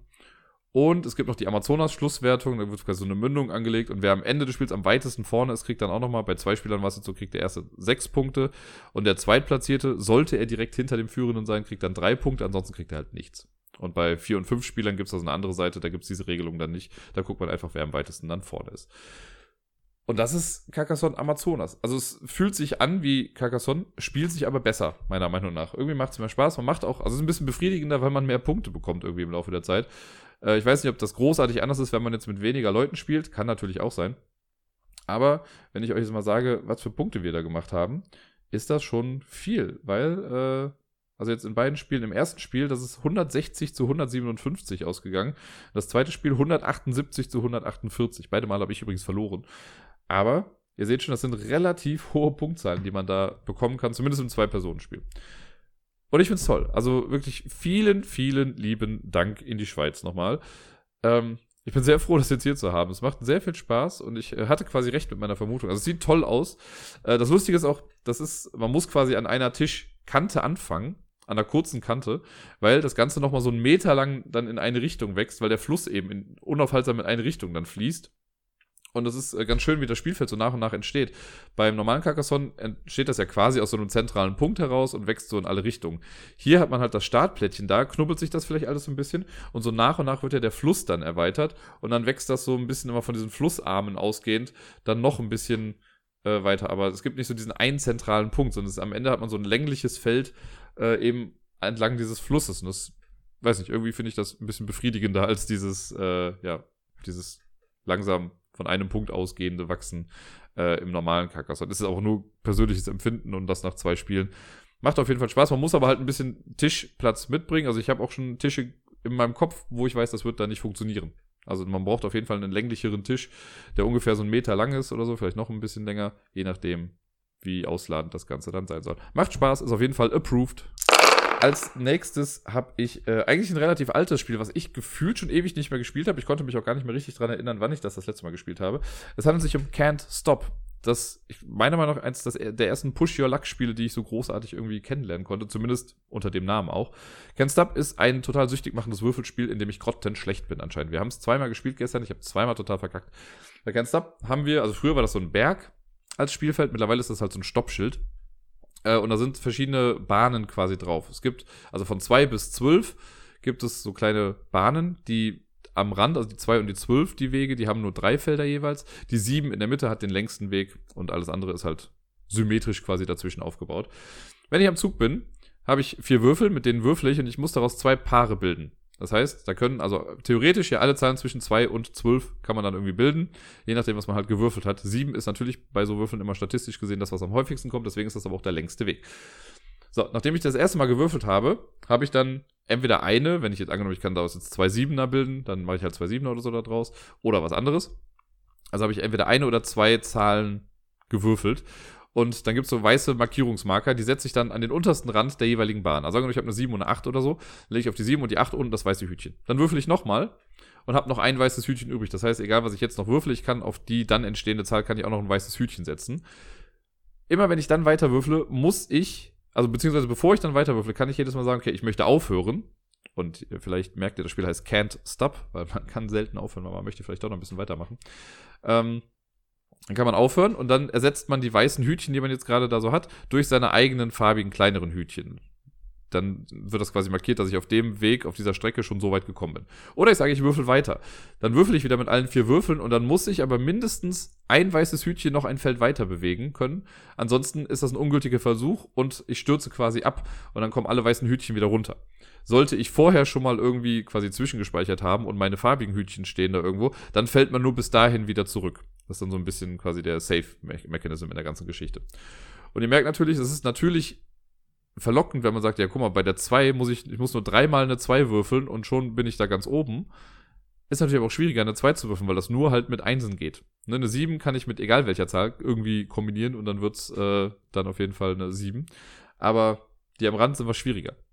Ziel des Spiels ist es, der Erste zu sein, der auf drei äh, Strecken quasi nach oben gekommen ist. Und dann hat man gewonnen. Und das ist halt eben dieses, gerade wenn der Gegner irgendwie ganz gut dabei ist und schon irgendwie zwei von diesen Strecken hat, dann muss man halt auf Risiko spielen, weil sonst schafft man das einfach nicht mehr. Und ich habe, also ich wollte einfach zu viel anscheinend gestern. Immer wenn ich dachte, ach komm, einmal geht noch, ging es nicht mehr. Schade eigentlich. Aber also echt ein cooles Spiel. Ich spiele das wirklich, wirklich sehr gerne. Ich weiß noch, wir haben das in der Brettspielwelt, haben wir das auch so häufig gespielt. Da war eine Runde gefühlt, aber auch manchmal nach zwei Minuten einfach vorbei, weil man ja immer nur klicken musste, irgendwie welche Würfel man nimmt und dann ging es so zack, zack, zack, zack, zack. Und entweder hat man dann jemanden schreien gehört, weil er dann abgestürzt ist, oder es ging dann doch noch mal weiter. Schönes Spiel, kann ich wirklich auch nach all den Jahren, die es das jetzt schon gibt, kann ich Can't Stop immer noch sehr, sehr empfehlen. Nach Can't Stop haben wir ein Spiel gespielt, von dem ich noch nie was gehört hatte. Also ich habe es irgendwann mal auf einem Bild von Rachel gesehen. Äh, und deswegen hatte sie es dann auch mitgebracht, weil ich gesagt habe, ich möchte das ganz gerne mal spielen. Und zwar heißt das Irrgarten. Ich glaube, der englische Originalname davon aus dem Jahre 1974 ist Pathfinder. Äh, und ich glaube, die Version jetzt hier ist aus 77 oder so, grob. Äh, Irrgarten ist im Prinzip eine Art Schiffe versenken, aber anders. Und zwar, ähm, also es wird auch quasi ein, so eine Blockade in die Mitte gesetzt zwischen zwei Spielern.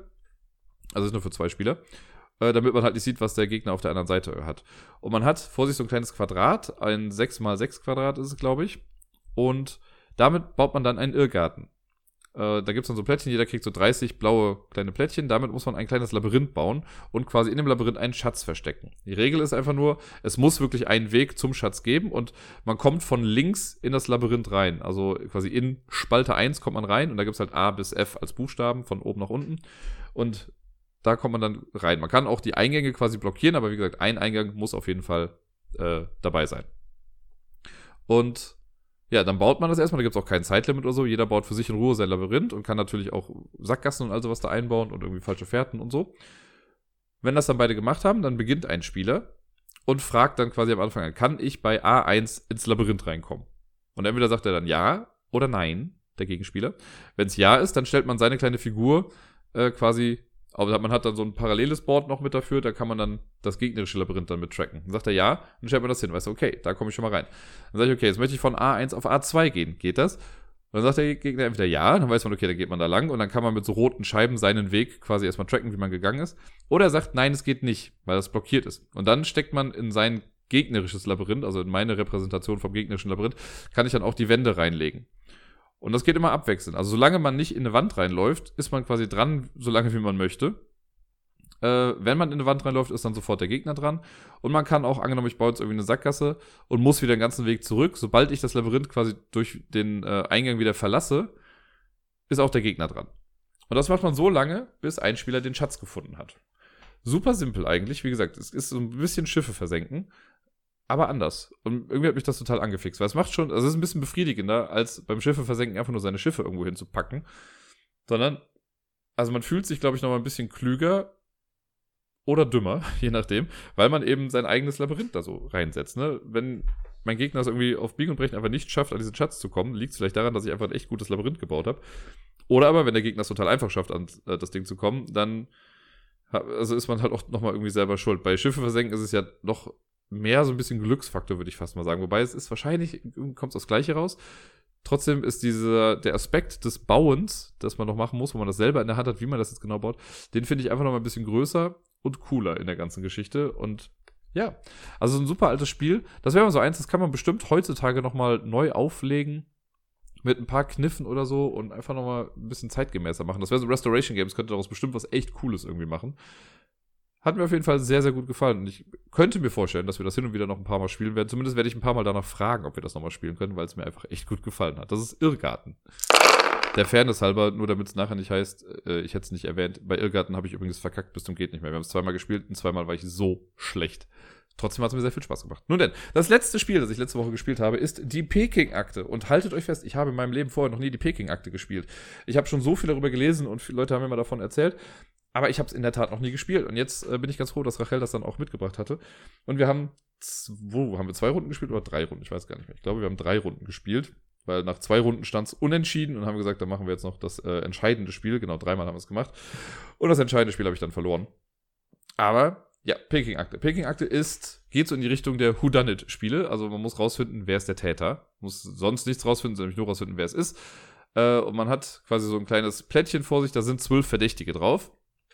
Äh, und die sehen halt so ein bisschen wie bei Wer bin ich immer so ein bisschen anders aus. Also es gibt Spiel äh, Figuren, die haben eine Mütze auf, es gibt welche, die haben eine Brille auf, es gibt welche, die haben eine Narbe und es gibt welche, die einen Schnurrbart haben. Das sind so die vier Eigenschaften. Mütze, Brille, Schnurrbart, Narbe.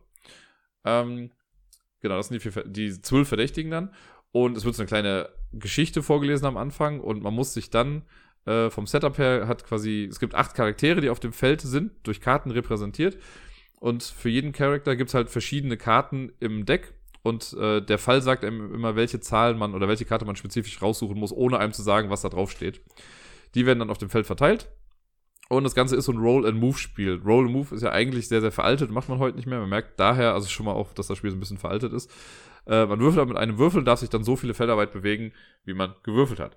Und entweder landet man halt auf einem Haus bei irgendeinem äh, ja, Informanten, sage ich mal. Dann darf man sich die Karte angucken und die sind noch mit so einem Rotfilter quasi versehen, dass man so eine rote Brille bräuchte. Oder man kann auch, wenn man sehr gewieft ist, kann man das auch ohne das lesen. Da steht dann sowas drauf wie entweder ich habe den Täter nicht gesehen oder der Täter trug keine Brille, der Täter hat eine Narbe und also Sachen. Dann legt man das wieder hin, kann sich dann für sich Notizen machen äh, und dann geht's weiter, ist der nächste Spieler dran. Oder man landet auf einem normalen Wegfeld. Aber wenn das passiert, ist nicht ganz so schlimm, denn dann zieht man eine Glückskekskarte. Und die Glückskekskarten, die sind einfach totaler Random-Faktor, aber ist dann auch manchmal ein bisschen lustig. Dann kann man halt zum einen steht da manchmal drauf, ja, bei Mr. Putzing ist Ausverkauf oder sonst was und du gehst sofort zu ihm hin und dann, obwohl du halt nur eine Eins vielleicht gewürfelt hast, darfst du trotzdem direkt zu einem Informanten gehen. Oder du darfst äh, den Gegner irgendwie blockieren. Denn es gibt so vier Token. Das sind so Drachentoken. Da ist gerade eine Parade und die bewegen sich dann im Laufe des Spiels. Und damit kann man Leuten den Weg versperren, was eventuell frustrierend sein kann. Und was hatten wir noch? Ich weiß nicht mehr. Es gibt noch ein paar andere Sachen. Genau, manchmal muss man, müssen Leute aussetzen oder es müssen Informationen geteilt werden. Das ist wirklich einfach nur so ein Random-Faktor. Und man muss halt dann, man muss sicher wissen, wer es ist. Und man muss wissen, wo er ist. Denn der Dieb wird sich am Ende des Spiels unter einem der vier Drachen verstecken. Und es gibt so eine Spionkarte und der Spion sagt einem dann, unter welchem Drachen man gucken muss. Zudem gibt es noch einen Charakter, der weise Mann. Wenn man zu dem geht, der sagt einem, ob einer der anderen Charakter lügt. Das kann nämlich auch noch sein. Wir hatten jetzt in unseren Spielen war es in allen drei Fällen so, dass, der, dass nie jemand gelogen hat. Aber es kann dann sein, dass er sagt, Mr. Putzing sagt nicht die Wahrheit oder so. Und dann muss man halt gucken, was Mr. Putzing gesagt hat. Wenn der gesagt hat, der Täter trägt einen Hut, heißt das, der trägt keinen Hut. Und da muss man wieder ein bisschen umdenken und so. Ja, und das Spiel endet, sobald ein Spieler auf das Drachenfeld geht, äh, der Farbe quasi, wo das sein soll. Und dann darf man, äh, gibt es so eine Lösungskarte. Das sind so äh, Köpfe von, äh, ja, China-Männern.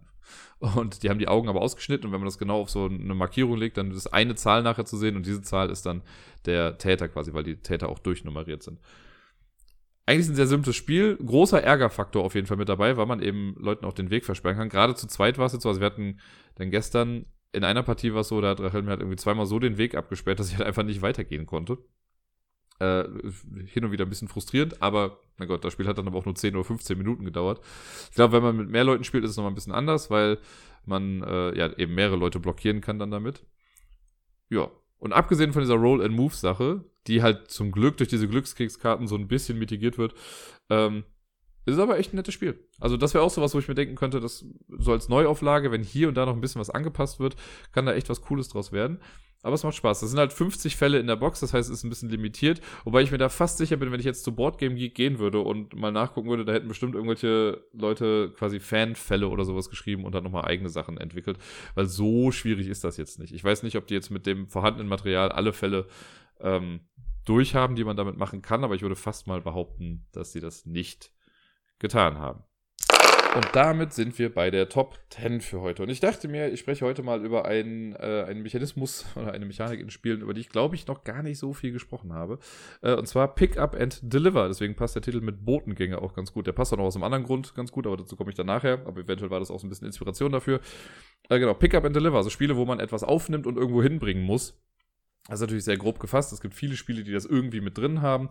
Und ich habe aber mal geguckt, ich bin einfach bei Boardgame Geek äh, quasi in die Kategorien gegangen, habe Pickup and Deliver gesucht und mir dann die Spiele nach Rang mal sortieren lassen äh, und bin die mal durchgegangen bis zur zehnten Seite oder so, keine Ahnung, und habe dann jetzt halt ein paar rausgeschrieben, die ich auch habe, die ich schon mal gespielt habe äh, und die ich so weit eigentlich ganz cool fand, auf die eine oder andere Art und Weise. Deswegen kommen jetzt hier die Top 10 Pickup and Deliver Games. Ähm, ich weiß, dass es auch noch andere gibt, aber das sind wie gesagt jetzt die, die ich selber auch gespielt habe. Es gibt bestimmt welche, die noch besser sind als die, die ich jetzt gleich hier nennen werde, aber mit denen verbinde ich stellenweise vielleicht auch hier und da mal irgendwas. Auf dem zehnten Platz und das also hat sich quasi noch mit reingekämpft, weil es einfach noch so ein bisschen einen groben, äh, einen großen Innovationsfaktor damals auch hatte, auch wenn sich das Spiel dann komplett nicht durchgesetzt hat. Und zwar 504 von Friedemann Friese bei 2F-Spiele. Bei 504 ist halt nicht ein reines Pickup-and-Deliver-Spiel, aber es gab halt eben Pickup-and-Deliver als Modul. Da hat ja damals so neun quasi Module so zusammengepackt, fünf, äh, neun äh, Mechanismen, die es irgendwie in Spielen immer wieder gibt. Und äh, pro Spiel sucht man sich halt drei quasi davon aus und die spielt man dann einfach zusammen. Und Pickup-and-Deliver war quasi eins davon. Und das war immer gesagt, da hatte man irgendwie dieses Skateboard oder der Truck oder so, da konnte man Ressourcen dann immer draufladen. Und je nachdem, was die anderen Module halt waren, musste man damit entweder kämpfen oder irgendwas anderes machen oder hat Geld davon bekommen. Äh, ja, deswegen 504 quasi ein bisschen mit als Honorable Mention, wo ich habe eigentlich noch eine Honorable Mention, die ich gar nicht benennen kann. Ähm, aber ja, auf Platz 10. Auf dem neunten Platz habe ich Whistle Stop. Das ist dieses äh, Spiel, das habe ich damals in Lettland gekauft, wo man ein sehr wirres Schienennetzwerk baut und man sammelt hier und Würfel ein und bringt die dann in verschiedene Städte und kriegt dadurch dann Punkte. Und zudem gibt es auch noch so ein kleines, einen kleinen Aktienmarkt, sage ich mal. Jetzt aber nichts Wildes. Äh, aber da ist Pickup and Deliver auch mit dabei. Mehr kann ich dazu eigentlich gar nicht sagen, weil es ist jetzt auch nicht so gravierend da drin, aber es ist ein nettes Spiel und da gibt es das halt eben. Auf dem achten Platz Western Legends, das äh, ja, Sandbox Western Game. Da gibt es halt so ein bisschen Pickup and Deliver. Ne? Man kann Goldnuggets irgendwo einsammeln oder freischaufeln und muss sie dann zur Bank bringen. Oder man kann Kuhherden von A nach B schleppen. Das ist ja alles ein bisschen Pickup and Deliver. Ähm, ansonsten ist es halt natürlich ein bisschen freier und man hat ja Duelle und kämpft auch ein bisschen. Aber Pickup and Deliver spielt auf jeden Fall auch eine Rolle in der ganzen Sache. Äh, auf dem siebten Platz, ich glaube, das, ja, das ist das neueste Spiel auf dieser Liste und generell eins, was ich noch gar nicht so lange habe. Ich habe es so gegen Weihnachten, glaube ich, bekommen, kurz vor Weihnachten. Äh, es ist In the Hall of the Mountain King. Äh, vielleicht erinnert ihr euch noch, das ist das Spiel, wo man so Trolle anheuert und die geben einem dann Ressourcen und man baut quasi auf dem Feld, baut man so ein großes Tunnelnetzwerk und versucht dann also es hat so minimal Pickup and Deliver, weil man hat dann so Statuen und die versucht man in bestimmte Ringe quasi reinzubringen und auf Sockel zu stellen und so. Äh, und das ist halt der Pickup and Deliver Anteil der ganzen Geschichte. Man hat dann diese kleinen Minencards, die man ausgeben muss, um eine Statue zu bewegen. Und dann versucht man die an die richtigen Orte zu bekommen und dafür dann Punkte abzusahnen. Dem sechsten Platz, und das, ich hätte es glaube ich selber nie als Pickup and Deliver gesehen, aber es war jetzt da halt mit aufgelistet und ich dachte mir, ja gut, man kann es schon so sehen. Das ist halt bei ein paar der Spielen jetzt hier so. Äh, Clank Clank ist ja im Prinzip erstmal in erster Linie so ein Deck-Building-Game, hat aber eben auch das Board und Pick-up and Deliver deswegen, weil man halt eben ja, man geht ja ins Dungeon, pickt dann einen Schatz ab und delivert den zum Ausgang. Deswegen auf eine gewisse Art und Weise könnte man sagen, ja, passt schon. Äh, und ich wollte jetzt, also fight me on this, ist jetzt auch egal. Äh, aber das, ja, wäre deswegen dann da. Und das Clank nur auf der 6 ist, zeigt, also ich bin ein bisschen nicht nach meiner, nach den Lieblingsspielen gegangen, sondern nach dem Pick-up-and-Deliver-Aspekt auch. Also je weiter wir in die Liste gehen, desto größer wird, glaube ich, dieser Pick-up-and-Deliver-Aspekt. Zumindest für mich. Aber ein bisschen spielt natürlich auch noch die Sache rein mit, wie sehr mag ich ein Spiel und wie sehr nicht und so. Naja, äh, das war die 6 mit Clank. Auf dem fünften Platz Deep Sea Adventure, ein kleines Spiel von Oink Games. Äh, bei Deep Sea Adventure gibt es so ein kleines U-Boot und das ist auch so ein bisschen Push Your Luck eigentlich. Äh, alle Spieler spielen so kleine äh, Taucher die von dem U-Boot ausgehend quasi nach unten tauchen. Und am Anfang ist alles peachy, alle gehen, äh, also man würfelt und läuft einfach so viele Felder runter. Und die Felder sind so kleine Plättchen, die man einsammeln kann später. Wenn ich auf einem Feld lande, kann ich mich entscheiden, will ich das aufnehmen oder will ich es liegen lassen und gehe halt noch weiter runter. Denn sobald man was aufnimmt, verbraucht man Sauerstoff. Und das ist für alle Spieler der gleiche Sauerstofftank. Das sind irgendwie 25 Einheiten oder so. Und sobald ich dran bin, dann verbrauche ich zu Beginn meines Zuges so viel Sauerstoff, wie, ich glaube, Schätze äh, wie ich Schätze bei mir trage. Also wenn ich einen Schatz oder so habe, ein Plättchen habe, dann verbrauche ich halt auch einen Sauerstoff. Und dann würfel ich mit zwei Würfeln. Auf den Würfeln sind nur die Zahlen 1 bis 3 drauf immer. Äh, und ich darf dann so viele Felder wieder nach oben gehen. Allerdings für jeden Schatz, den ich trage, verliere ich auch einen Laufschritt quasi. Und das heißt, je mehr ich trage, desto langsamer bin ich und desto mehr Sauerstoff verbrauche ich. Und deswegen kann es auch ratsam sein, nur die billigen Schätze direkt am Anfang des U-Boots zu nehmen und wieder nach oben zu gehen. Weil wenn jemand ganz nach unten geht, wird es im Leben nicht mehr schaffen, bis rechtzeitig ganz nach oben zu kommen, äh, um das dann dahin zu bringen. Und wenn man das nicht schafft, dann fallen nämlich dann Schätze ganz nach unten wieder, auch als Stapel dann manchmal. Und so kommen dann die wertvolleren Schätze langsam wieder nach oben. Ganz cooles Spiel, ist halt wirklich im Prinzip so Pickup and Deliver in Reihenform, weil man geht runter und bringt Sachen wieder hoch. Auf dem vierten Platz auch äh, Pick Up and Deliver in Echtzeit. Ich habe es leider gar nicht mehr hier. Ich habe das ein paar Mal gespielt. Ich mag das auch eigentlich total gerne, aber äh, mein Umfeld mochte es nicht so sehr. Und zwar ist das Time and Space. Das ist äh, Pickup and Deliver, wie gesagt, mit Echtzeit und zwar mit Sanduhren. Das kennen wir jetzt ja auch hier durch äh, Rush MD oder durch Kitchen Rush und so. Da gibt es ja mehrere Spiele, die auch mit Sanduhren spielen. Und hier war es so, dass man mit den Sanduhren dann Würfel produziert hat und die konnte man dann mit einem Raumschiff zu anderen Spielern quasi bringen und hat dann dafür dann irgendwie Punkte bekommen und man musste halt immer abwarten. Man hatte, glaube ich, zwei oder drei Sanduhren, mit denen man dann immer was machen musste. Äh, ja, deswegen es war halt auch wirklich Pickup and Deliver. Man hat Sachen produziert und hat die dann weggebracht oder man ist irgendwo hingeflogen, hat Sachen abgeholt. Äh, ja, sehr nett, sehr chaotisch dann auf jeden Fall, vor allem wenn man es zu viert gespielt hat. Und am Ende gab es dann halt Punkte für irgendwas. Ich weiß gar nicht mehr genau, wie die Punkte da waren. Ich weiß nur, dass es mir auf jeden Fall immer sehr viel Spaß gemacht hat und ich das heutzutage immer noch sehr mit Pickup and Deliver verbinde. Und damit sind wir schon in der Top 3 und wir bleiben im Weltraum. Und es ist auch wieder so ein Spiel, wo es debatable ist, ob man das jetzt als Pickup and Deliver Spiel bezeichnet oder nicht. Äh, und zwar ist das Leaving Earth. Leaving Earth habe ich jetzt leider schon länger wieder nicht gespielt. Das ist dieses äh, tolle, riesige Weltraumspiel, wo man quasi Äh, man hat so Aufträge und versucht dann, keine Ahnung, eine Sonde auf den Mond zu schicken oder zum Mars. Und mit der Erweiterung, ich habe ja noch die, die Greater Planets oder so, oder Outer Planets Erweiterung, wo man zu den riesigen Planeten noch hin kann und kann versuchen, Leben zu finden im Weltall und all so Geschichten. Ähm, und das ist, auf eine gewisse Art und Weise ist halt auch Pickup and Deliver, weil manche Missionen sagen halt ja auch, bring ein Sample vom Mars wieder zurück. Das heißt, man muss erstmal eine Mission machen, die überhaupt zum Mars hinkommt und dann auch wieder zurück, ohne dass irgendwie was kaputt geht oder in die Luft gesprengt wird oder so. Äh, ist halt so ein bisschen mehr Simulation als Spiel wirklich, aber wenn man da Bock zu hat, dann ach, kann man damit echt schön viel Zeit verbringen. Auf dem zweiten Platz ist der Klassiker der ganzen Geschichte. Ich glaube, das ist das älteste Spiel auf dieser Liste. In fact, es ist das älteste Spiel auf dieser Liste, ja. Und zwar ist das Auf Achse. Auf Achse hat einfach immer einen großen Platz in meinem Herzen. Wir haben das, ich habe damals als Kind hatte ich Auf Achse Junior. Das habe ich gespielt bis zum Erbrechen. Und dann habe ich irgendwann mal das normale Auf Achse kennengelernt, fand das auch ganz cool. Wir haben das äh, in der Brettspielwelt haben wir das dann auch häufig gespielt. Das habe ich schon wieder länger nicht mehr gespielt, aber ich weiß, dass ich das echt oft halt einfach gespielt habe und ich fand es halt sehr cool. Ist halt auch Roll and Move, ne? Man guckt, wie weit man mit seinem Würfel gehen kann. Wenn man eine Eins würfelt, darf man den Stau, glaube ich, noch verstellen oder so. Und man versucht einfach auch Aufträge zu erfüllen, kann sich einen größeren Anhänger holen, kriegt dann Geld dafür und gibt wieder Geld aus für andere Sachen und so weiter und so fort. Tolles Spiel. Ist natürlich ein bisschen in die Jahre gekommen, aber ich finde, man kann sowas auch heutzutage immer noch mal spielen. Und auf dem ersten Platz, meiner Meinung nach das beste Pick-up-and-Deliver-Game überhaupt, ist Firefly, the Game. Äh, da hat man den, den, großen Weltraum. Wenn man die Erweiterungen noch dazu hat, geht es ja links und rechts noch ein bisschen größer weiter. Äh, man fliegt mit seinem Raumschiff dann rum und versucht oft halt irgendwie Cargo zu holen oder Contraband, je nachdem. Und das halt irgendwo abzuliefern. Man kann legale Jobs machen, man kann illegale Jobs machen. Man kann manchmal auch Leute von A nach B schleppen, wenn man halt Bounty Hunter ist oder so und versucht die dann zu verhaften. Da gibt es so viele Möglichkeiten, halt Pickup and Deliver zu machen. Ach, ich find's toll. Und äh, ja, auch wieder viel zu lange schon nicht mehr gespielt. Aber das ist, glaube ich, so das also Time and Space ist das, wo ich halt denke, weil es halt reines Pickup and Deliver ist. Bei Firefly ist es aber halt auch mit viel Theme verbunden und macht einfach so viel Spaß, das zu spielen, weil man halt dann nebenbei auch einfach nochmal sich an die Serie auch erinnert oder lustige Situationen entstehen, wenn bestimmte Leute in einer Crew oder so sind. Das finde ich einfach echt klasse. Und das waren sie, meine Top 10 Pickup und Deliver Spiele. Und sonst so. Ja, es ist ja quasi jetzt ein bisschen mehr Zeit für mich vergangen, aber trotzdem ist es gar nicht so viel, über das ich jetzt berichten kann. Äh, das Wichtigste, oder nicht das Wichtigste, aber eine wichtige Sache ist natürlich äh, Brüssel. Deswegen, das war der Grund, warum ich den Podcast letztes Mal so früh aufgenommen habe. Den habe ich ja donnerstags aufgenommen und dann waren wir von Freitag bis Montag, also von Valentinstag bis zu meinem Geburtstag, waren wir dann in Brüssel. Und das war echt cool. Das war echt ein sehr, sehr schönes, entspanntes Wochenende. Ähm, wir hatten so ein äh, nettes Hotel, so ein Pantone-Hotel, dieses Pantone, kennt ihr vielleicht diese Farben, ähm, ja, soll ich sagen, diese Farben halt, Pantone-Farben. Das war so ein Designhotel und da war jedes Zimmer dann irgendwie in eine Farbe, äh, in einer Farbe eingerichtet. Wir haben leider nicht grün bekommen, es war ein blaues Zimmer, aber ist auch okay. Und ja, wir waren ein bisschen früh da. Ich glaube, um 12 waren wir im Hotel, aber einchecken konnte man dann erst richtig ab drei oder zwei. Deswegen haben wir nur unsere, unsere Luggage da gelassen und sind dann ein bisschen schon mal durch die Stadt gewandert, haben alles ein bisschen angeguckt und haben dann festgestellt, dass es ein, äh, also das wussten wir gar nicht vorher, aber es gab ein Lichterfestival irgendwie in Brüssel an dem Wochenende. Brights hieß das. Und das war echt ganz nett. Das haben wir am Samstag dann gemacht.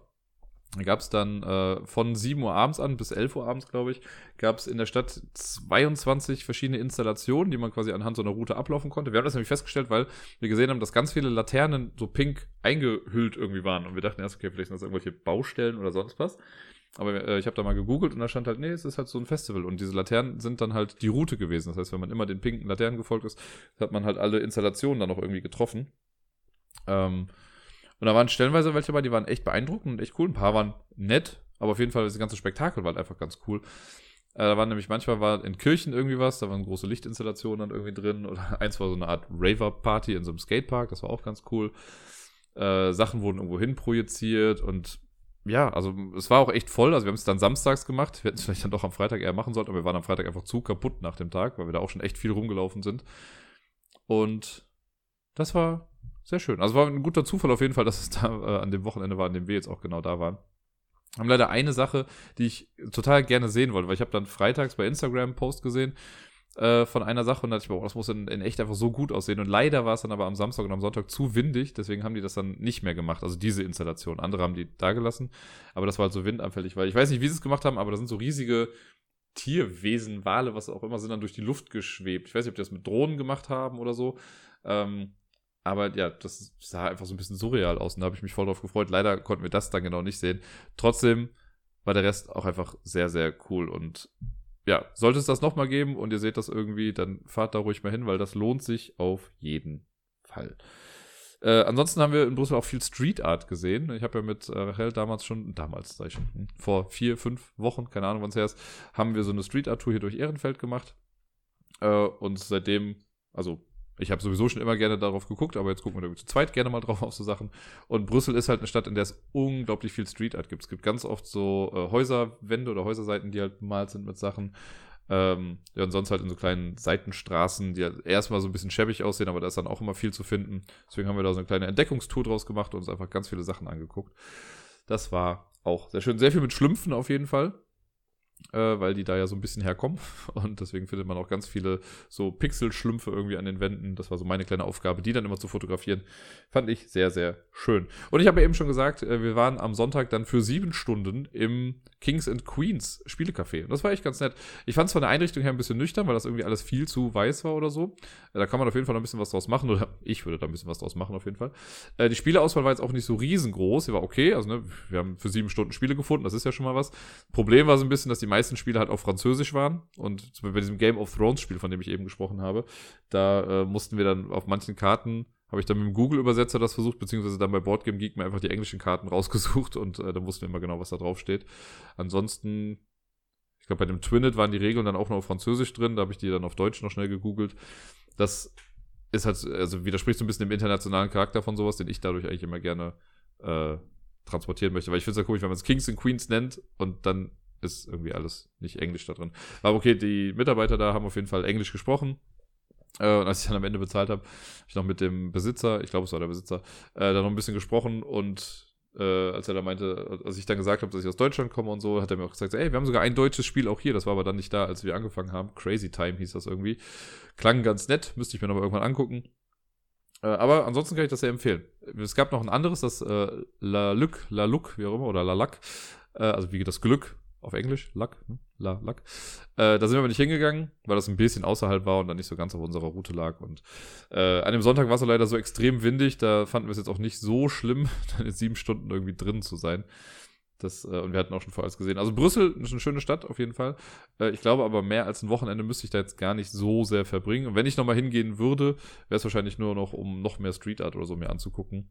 Ähm, ja, dafür ist es nämlich ganz nett. War aber echt ein schönes Wochenende, also ein schöner Valentinstag, einen schönen Geburtstagsstart hatten wir dann auch noch. Wir sind dann schon relativ früh wieder gefahren, also um, weiß nicht, zwölf oder so, halb eins, ich weiß gar nicht wann es war, waren wir wieder zurück in Köln.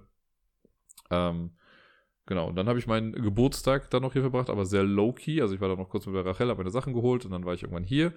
Äh, habe mit Gerda ein bisschen Zeit verbracht, musste aber auch noch hier noch ein bisschen E-Mail-Gedöns schreiben. Und ja, da ist halt so ein Geburtstag an einem Montag, war, habe ich da jetzt nicht großartig was gemacht, äh, weil jetzt auch hier niemand dann zu Besuch. Ich bin dann abends auch ganz normal ins Pub gegangen, zum Pubquiz, da haben wir dann äh, ganz normal gespielt. War jetzt alles sehr, sehr low-key. Also ich war jetzt ja dann Ende dieser Woche, äh, ich würde sagen, ein bisschen größer, so viel größer ist es auch nicht. Es ist nur bei der Karaoke. Sind halt Leute eingeladen, wer kommen möchte, kann dann kommen und so weiter. Also ist jetzt auch kein grandios wichtiges Alter für mich. Äh, irgendwann gehen ja Happy und Birthday auch getrennte Wege. Und naja, nee, Quatsch.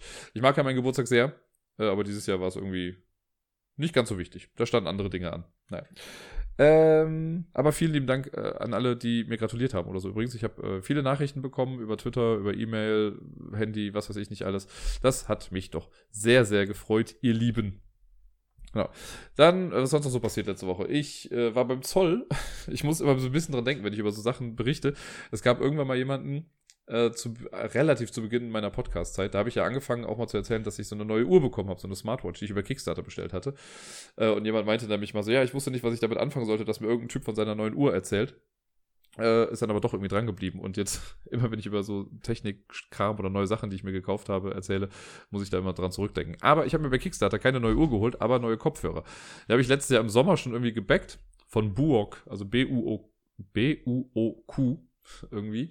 Ähm, die habe ich da gebackt. Und mit Technik-Kickstartern habe ich so eine zwiegespaltene Sache. Ich habe einmal halt diese Smartwatch äh, gehabt, die ich mittlerweile zwar nicht mehr trage, einfach jetzt nicht, weil die Uhr scheiße ist, sondern aus, keine Ahnung, hatte nicht mehr so Bock zu. Ähm, die war aber ganz cool, die hat auch gut funktioniert und da war ich äh, ja sehr happy mit. Ich habe aber auch mal vor drei Jahren oder so so eine kleine Minikamera gebackt für 50 Euro, was glaube ich, die ganz cool sein sollte, die man so überall hinpacken kann, um halt schnell mal ein Video aufzunehmen. Die ist bis heute nicht angekommen. Also das ist auch einfach Geld, das ich nicht mehr wiedersehe. Und die Leute, die die Kamera bekommen haben, haben halt gesagt, ja, die ist halt auch scheiße. Deswegen, meh. Und das war jetzt so der Deciding Factor. Die dritte Kampagne, die ich in, bei einem Technik-Kickstarter mitgemacht habe. Und äh, das ist ganz gut. Ich bin sehr happy. Es waren anfangs gab es so ein paar negative Kommentare in den Foren schon, aber ich habe sie jetzt seit letzten Dienstag und benutze sie seitdem auch fast täglich und die, mir gefallen die total gut. Also das ist ähm, so Over-Ear-Kopfhörer oder On-Ear-Kopfhörer, das heißt, die liegen einfach so auf ja, auf den Ohren mit so einer großen Ohrmuschel, äh, mit Bluetooth auf jeden Fall haben einen guten Ton und was für mich noch so ein bisschen mit ausschlaggebend war, und das finde ich funktioniert auch echt ganz gut, da hatte ich ein bisschen Angst, dass das einfach nicht so gut klappt. Man kann die Ohrmuscheln quasi so um 180 Grad nach außen klappen und dann sind das Bluetooth-Boxen. Und da dachte ich ja, der Ton kann ja davon gar nicht so geil sein eigentlich, aber jetzt, wo ich es ein paar Mal schon so ausprobiert habe, das ist total gut und total laut. Also wenn man irgendwie mal, mein Standardargument ist immer, wenn man draußen mal ein Picknick macht und ein bisschen Musik haben möchte, kann man das darüber halt gut boosten irgendwie. Das ist schon, schon nett. Finde ich ganz gut. Natürlich benutzt man das nicht so super häufig, aber wenn man es dann mal braucht, ist es ganz cool. Äh, ja, genau. Das Einzige, was halt so Kickstarter-mäßig passiert, ja immer ein bisschen was. Die haben zum Beispiel links und rechts in den, auf den Bügeln haben sie irgendwie falsch bedruckt, aber das ist für mich jetzt nicht so ausschlaggebend, weil ich kann mir ja merken, was links und was rechts ist, normalerweise. Ja. Und dann komme ich eigentlich schon zum letzten Punkt äh, der Woche. Karneval. Leute, es ist Karneval. Heute ist Rosenmontag. Äh, ihr wisst ja, ich habe ja auch die letzten Jahre wahrscheinlich immer häufiger mal gesagt, dass ich Karneval ja gar nicht so mag. Ähm, ja, so mit einer der Gründe ist ja auch immer, weil ich immer finde, das ist für ganz viele oder für den Großteil leider immer halt einfach ein Grund, sich zu besaufen und so hemmungslos zu besaufen. Es ist ja nicht so, dass ich jetzt hier militanter Non-Alkoholiker bin oder so. Ne, wenn ich im Jamesons bin, trinke ich ja auch was. Ähm, aber da ist es halt oft so, also wenn ich dann schon sehe, dass Leute zum Beispiel an Weiberfastnacht dann schon um 11.11 Uhr .11 einfach hackestrunze dicht sind und irgendwo hinkotzen schon, sowas, das nimmt mir halt echt den Spaß dann an sowas, ne? Und weil so ein bisschen verantwortungsvoll finde ich das auch wenn man, also ne, als ich an der Schule war und Kinder dann sagen, ja, wenn ich später Karneval feiere, dann möchte ich auch trinken gehen. Ich denke, das ist nicht so ganz der Sinn dahinter. Ne? Das finde ich so ein bisschen schade, dass das halt so vorgelebt wird. Da würde ich mir einfach mal wünschen, dass Leute so ein bisschen verantwortungsvoller damit umgehen. Ähm, ja.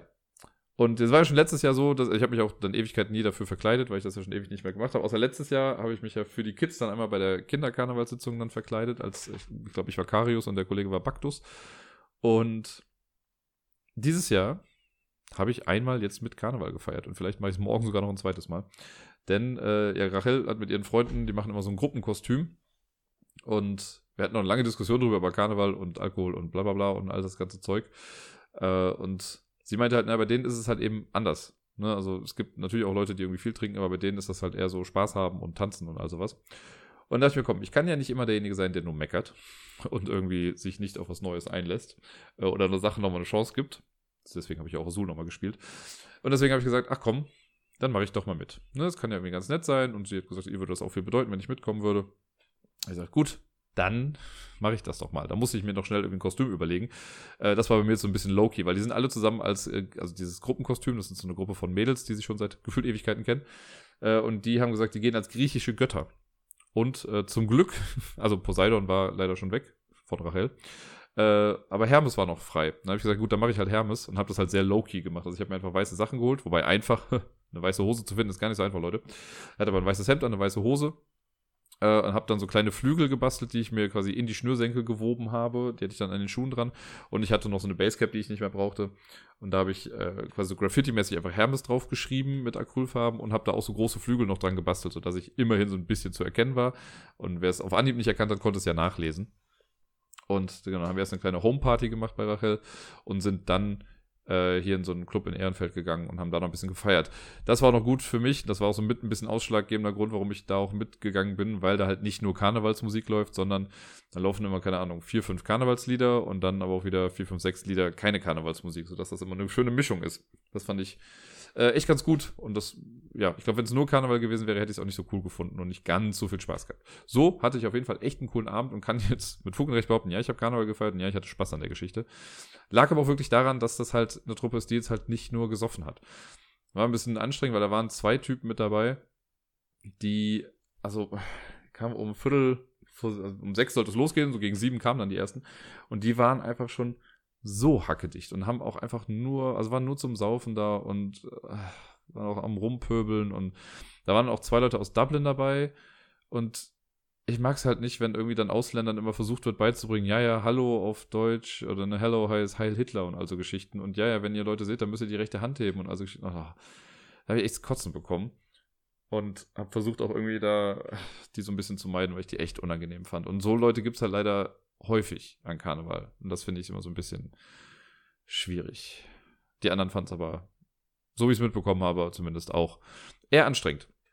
Aber zum Glück waren auch viele andere Leute da, äh, mit denen ich mich gut unterhalten konnte und einfach eine gute Zeit haben konnte. Und ja, wir waren lange draußen und haben viel getanzt und so. Und es war spaßig könnte man glatt nochmal wiederholen. Und eventuell, ganz also jetzt gerade ist so der Rosenmontagszug dran, äh, da es eben so total geregnet hat und ich ja den Podcast aufnehmen muss, habe ich dann gesagt, naja, dann setze ich den mal wohl aus und bleib dann äh, also zu Hause oder gleich äh, werde ich noch zum Spiele Nachmittag dann wahrscheinlich gehen, aber das Karneval konnte ich mir heute dann mal schenken. Aber morgen wäre ja noch die Nubbelverbrennung, da könnte ich überlegen, ob ich dann da auch nochmal mitgehe. Wenn das denn gewünscht ist, müsste ich nochmal nachfragen. Ähm, ja, aber so viel zu Karneval. Also ihr seht, ich äh, entwickle mich auch, was das angeht weiter oder zurück. Man weiß es noch nicht so ganz genau. Wir werden sehen. Auf jeden Fall wollten, wollten das hier die Lampen nicht so ganz glauben, dass ich irgendwie Karneval feiere und denken, die Hölle wäre zugefroren. Aber ja, man muss ja nur wissen, wie man mich bekommt. Eigentlich gar nicht so schwierig. Mit so ein bisschen Vernunft und so kriegt man das in der Regel schon hin. Jo, das war's auf jeden Fall. Äh, viel mehr habe ich gar nicht so zu sagen. Also wie gesagt, die großen Dinge waren zu Karneval in Brüssel und so ein bisschen was, was dazwischen war. Äh, also es sind noch andere Dinge passiert, aber die möchte ich jetzt gar nicht so reden. Ähm, ja, deswegen wünsche ich euch allen eine wundervolle Woche. Ich hoffe, ihr spielt viel und bis dann.